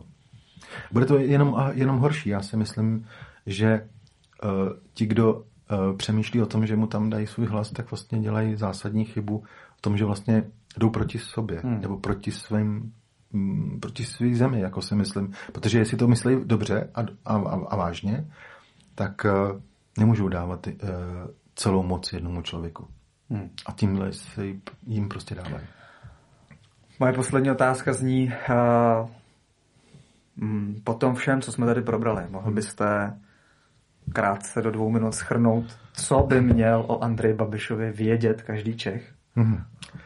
Ne, to je přetěžký úkol. A hlavně um, si přečtěte knížky Bos Babiš a Babišova párma jedna, dvě a budete mít jasno. Ale mm, co by měl vědět? Andrej Babiš není e, normální politik, je to člověk, který mu jde zejména o jeho vlastní blaho a, a, a jeho zájmy v biznisu a chce uchránit sebe před tím, aby nes, nikdy neskončil ve vězení. To je prostě jeho priorita číslo jedna v té jeho honbě za, za prezidentským úřadem. Co chcete vědět víc? Je to nečestný člověk, který uh, dělal lotroviny ještě před vstupem do politiky a dělal i potom. Vytvářel tady klientelismus, přišel do, do politiky s obrovským, obrovským střetem zájmu, mm. který tady do té doby nebyl. Zlikvidoval část uh, politické konkurence, podnikatelské konkurence, zlikvidoval část normálně fungujících médií a Pokusil se ovládnout i just, justici. Přesně tak. Jeho, jeho, jeho vlastně stopy jsou viditelné všude a já si prostě myslím, že je to asi jako jedno z nejhorších období, který jsme mohli jakoby po té revoluci od roku 89 zažít.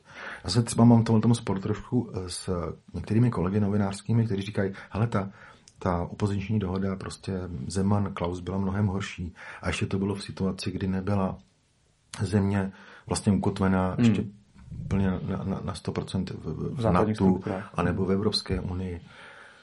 Vlastně v NATO ona byla od roku 99, ale ještě to nebylo tak jako dokonalý. S tou Evropskou unii. A říkám, dávám za pravdu, ale jak si mm, mentálně ta společnost trpí šíleně. Mm. My si to vlastně možná ani já si to nedokážu rozkreslit a, a najít si ty, ty, ty, ty neurologické body, který ten Babiš vlastně v té politice takhle rozsel. Ale myslím si, že to nechá následky na obrovské množství prostě vztahů v té společnosti. On vlastně uh, On nehodil jeden granát do novinářského prostředí. Hmm. On ji hodil prostě tisíce do, jaký, do hmm. všech druhů hmm. oblastí e, společnosti. A vlastně je mu úplně jedno, jestli tam teď je spálená země nebo ohromný kráter. On si jde zase za tím svým a hledá si tu cestu prostě pro svůj biznis a pro svoji ochranu. Je mu úplně jedno, co se stane s touhletou zemí. A může si stokrát říkat, že prostě mu jde o blaho země, hmm. jenom prostě uh, uh, já nevím, byl bílým domě a že tam hájil zájmy České republiky. On hájil vždycky zájmy Agrofertu. Tohle na mě, abych byl osobní, vlastně na něm štve nejvíc, že tak strašně křiví tu duši hmm. českého národa, nebo jak bych to vlastně vyjádřil. A pro mě osobně Babiš eh, ve funkci prezidenta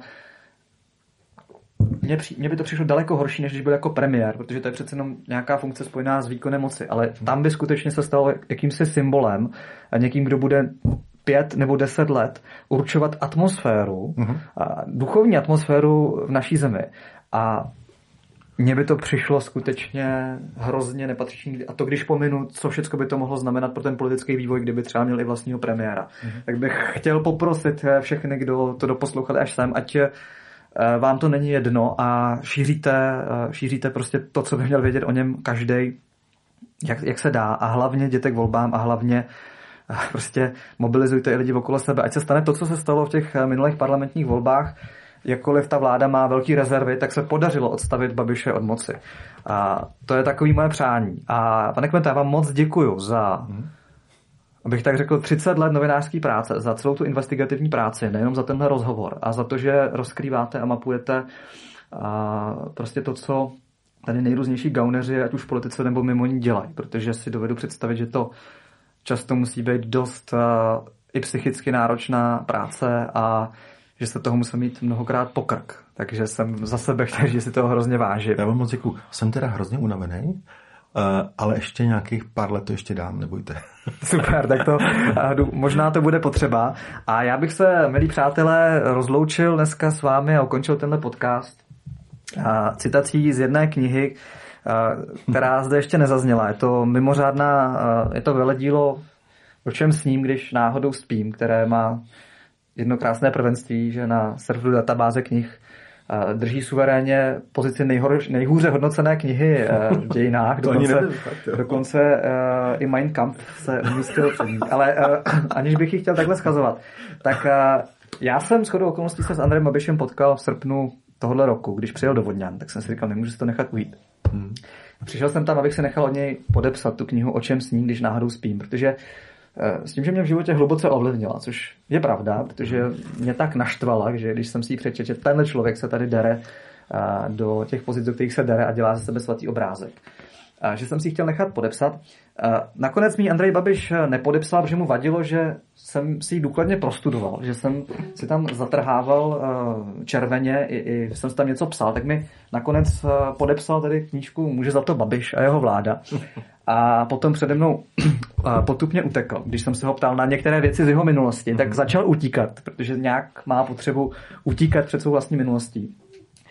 Ale já myslím, že ta knížka je nedoceněná, protože on tam, Andrej Babiš, e, i když to asi úplně nepsal, tak se e, rozhovořil o svém pojetí politiky, kde vlastně krásně schrnul, co pro něj politika znamená. A já myslím, že by to byla taková hezká tečka za tím e, naším podcastem. Takže tady od samého mistra, jak Andrej Babiš vidí politiku a co by Andrej Babiš určitě vzkázal občanům k těmto prezidentským volbám. Lhal bych, kdybych řekl, že mě úspěch ano nezaskočil. Byl jsem politikou neskažený. Spolu se svými kolegy jsem do ní vlítl rovnýma nohama. Na nějaké velké rozkoukávání nebyl čas. Byl to pro mě úplně jiný svět. A teď Andrej Babiš říká, co je pro něj svět politiky. Svět plný pokrytectví, nevraživosti, lží a manipulací. Slib nebo podaná ruka nic neznamenaly. Mezi čtyřma očima se řekla jedna věc a před kamerou se vykládalo něco úplně jiného. Tady mi něco připomíná větrák. A pokračuje, pro člověka z biznesu to byl nepředstavitelný šok. Kolikrát se mi při různých koaličních vyjednáváních a později na zasedání vlády či schůzích sněmovny vybavila Aristotelova slova o tom, že politici mají být ti nejschopnější, nejšikovnější a nejmoudřejší z nás. Místo toho jsem potkával lidi naprosto neschopné, či naopak schopné všeho. Alibisty a podrazáky. Tohle má být ta elita národa. A potom, fi, finále, a mě to hrozně připomíná, že skutečně a, takhle on přesně o té politice přemýšlí. Mhm. Vizi státu nahradili lobbysté, sobecké zájmy a korupce. Stát řídí lidé, kteří nevidí dál než za své volební období a kteří se zpravidla na politiku dívají jako na šikovný způsob, jak co nejrychleji znásobit stav svého konta. Co na tom, že kvůli svému vlastnímu zbohatnutí zadluží nás všechny a několik generací dopředu? Je jim to fuk. Pod různými hesly mají jeden jediný cíl. Udržet se tam co nejdéle a pokud to nejde, tak si najít jiný způsob, jak podojit stát. A já si nemůžu pomoct, Andrej Babiš uh, zde popsal svoje, svoji vizi politiky, jak ní fungoval. A poslední věta, kterou bychom si všichni měli vzít k srdci z ní, jsem hluboce přesvědčený o tom, že takoví lidé do politiky nepatří. Milí přátelé, udělejme všechno pro to, aby takoví lidé v politice nebyli a držme si palce za několik týdnů, ale držme si palce do příštích let, protože nakonec eh, politika a, a její a zdár naší země nezávisí na jednom oligarchovi ale závisí na nás všech, na nás všech občanech a každý z nás může udělat něco pro to a měl by udělat něco pro to, aby to v této zemi se vyvíjelo spíš k lepšímu než k horšímu. Hmm. Pane Kmente, já vám moc děkuju. Já taky. loučím se s vámi a loučím se i s váma všema posluchači a diváky. Mějte se fajn a zůstávejte na křídlech knih.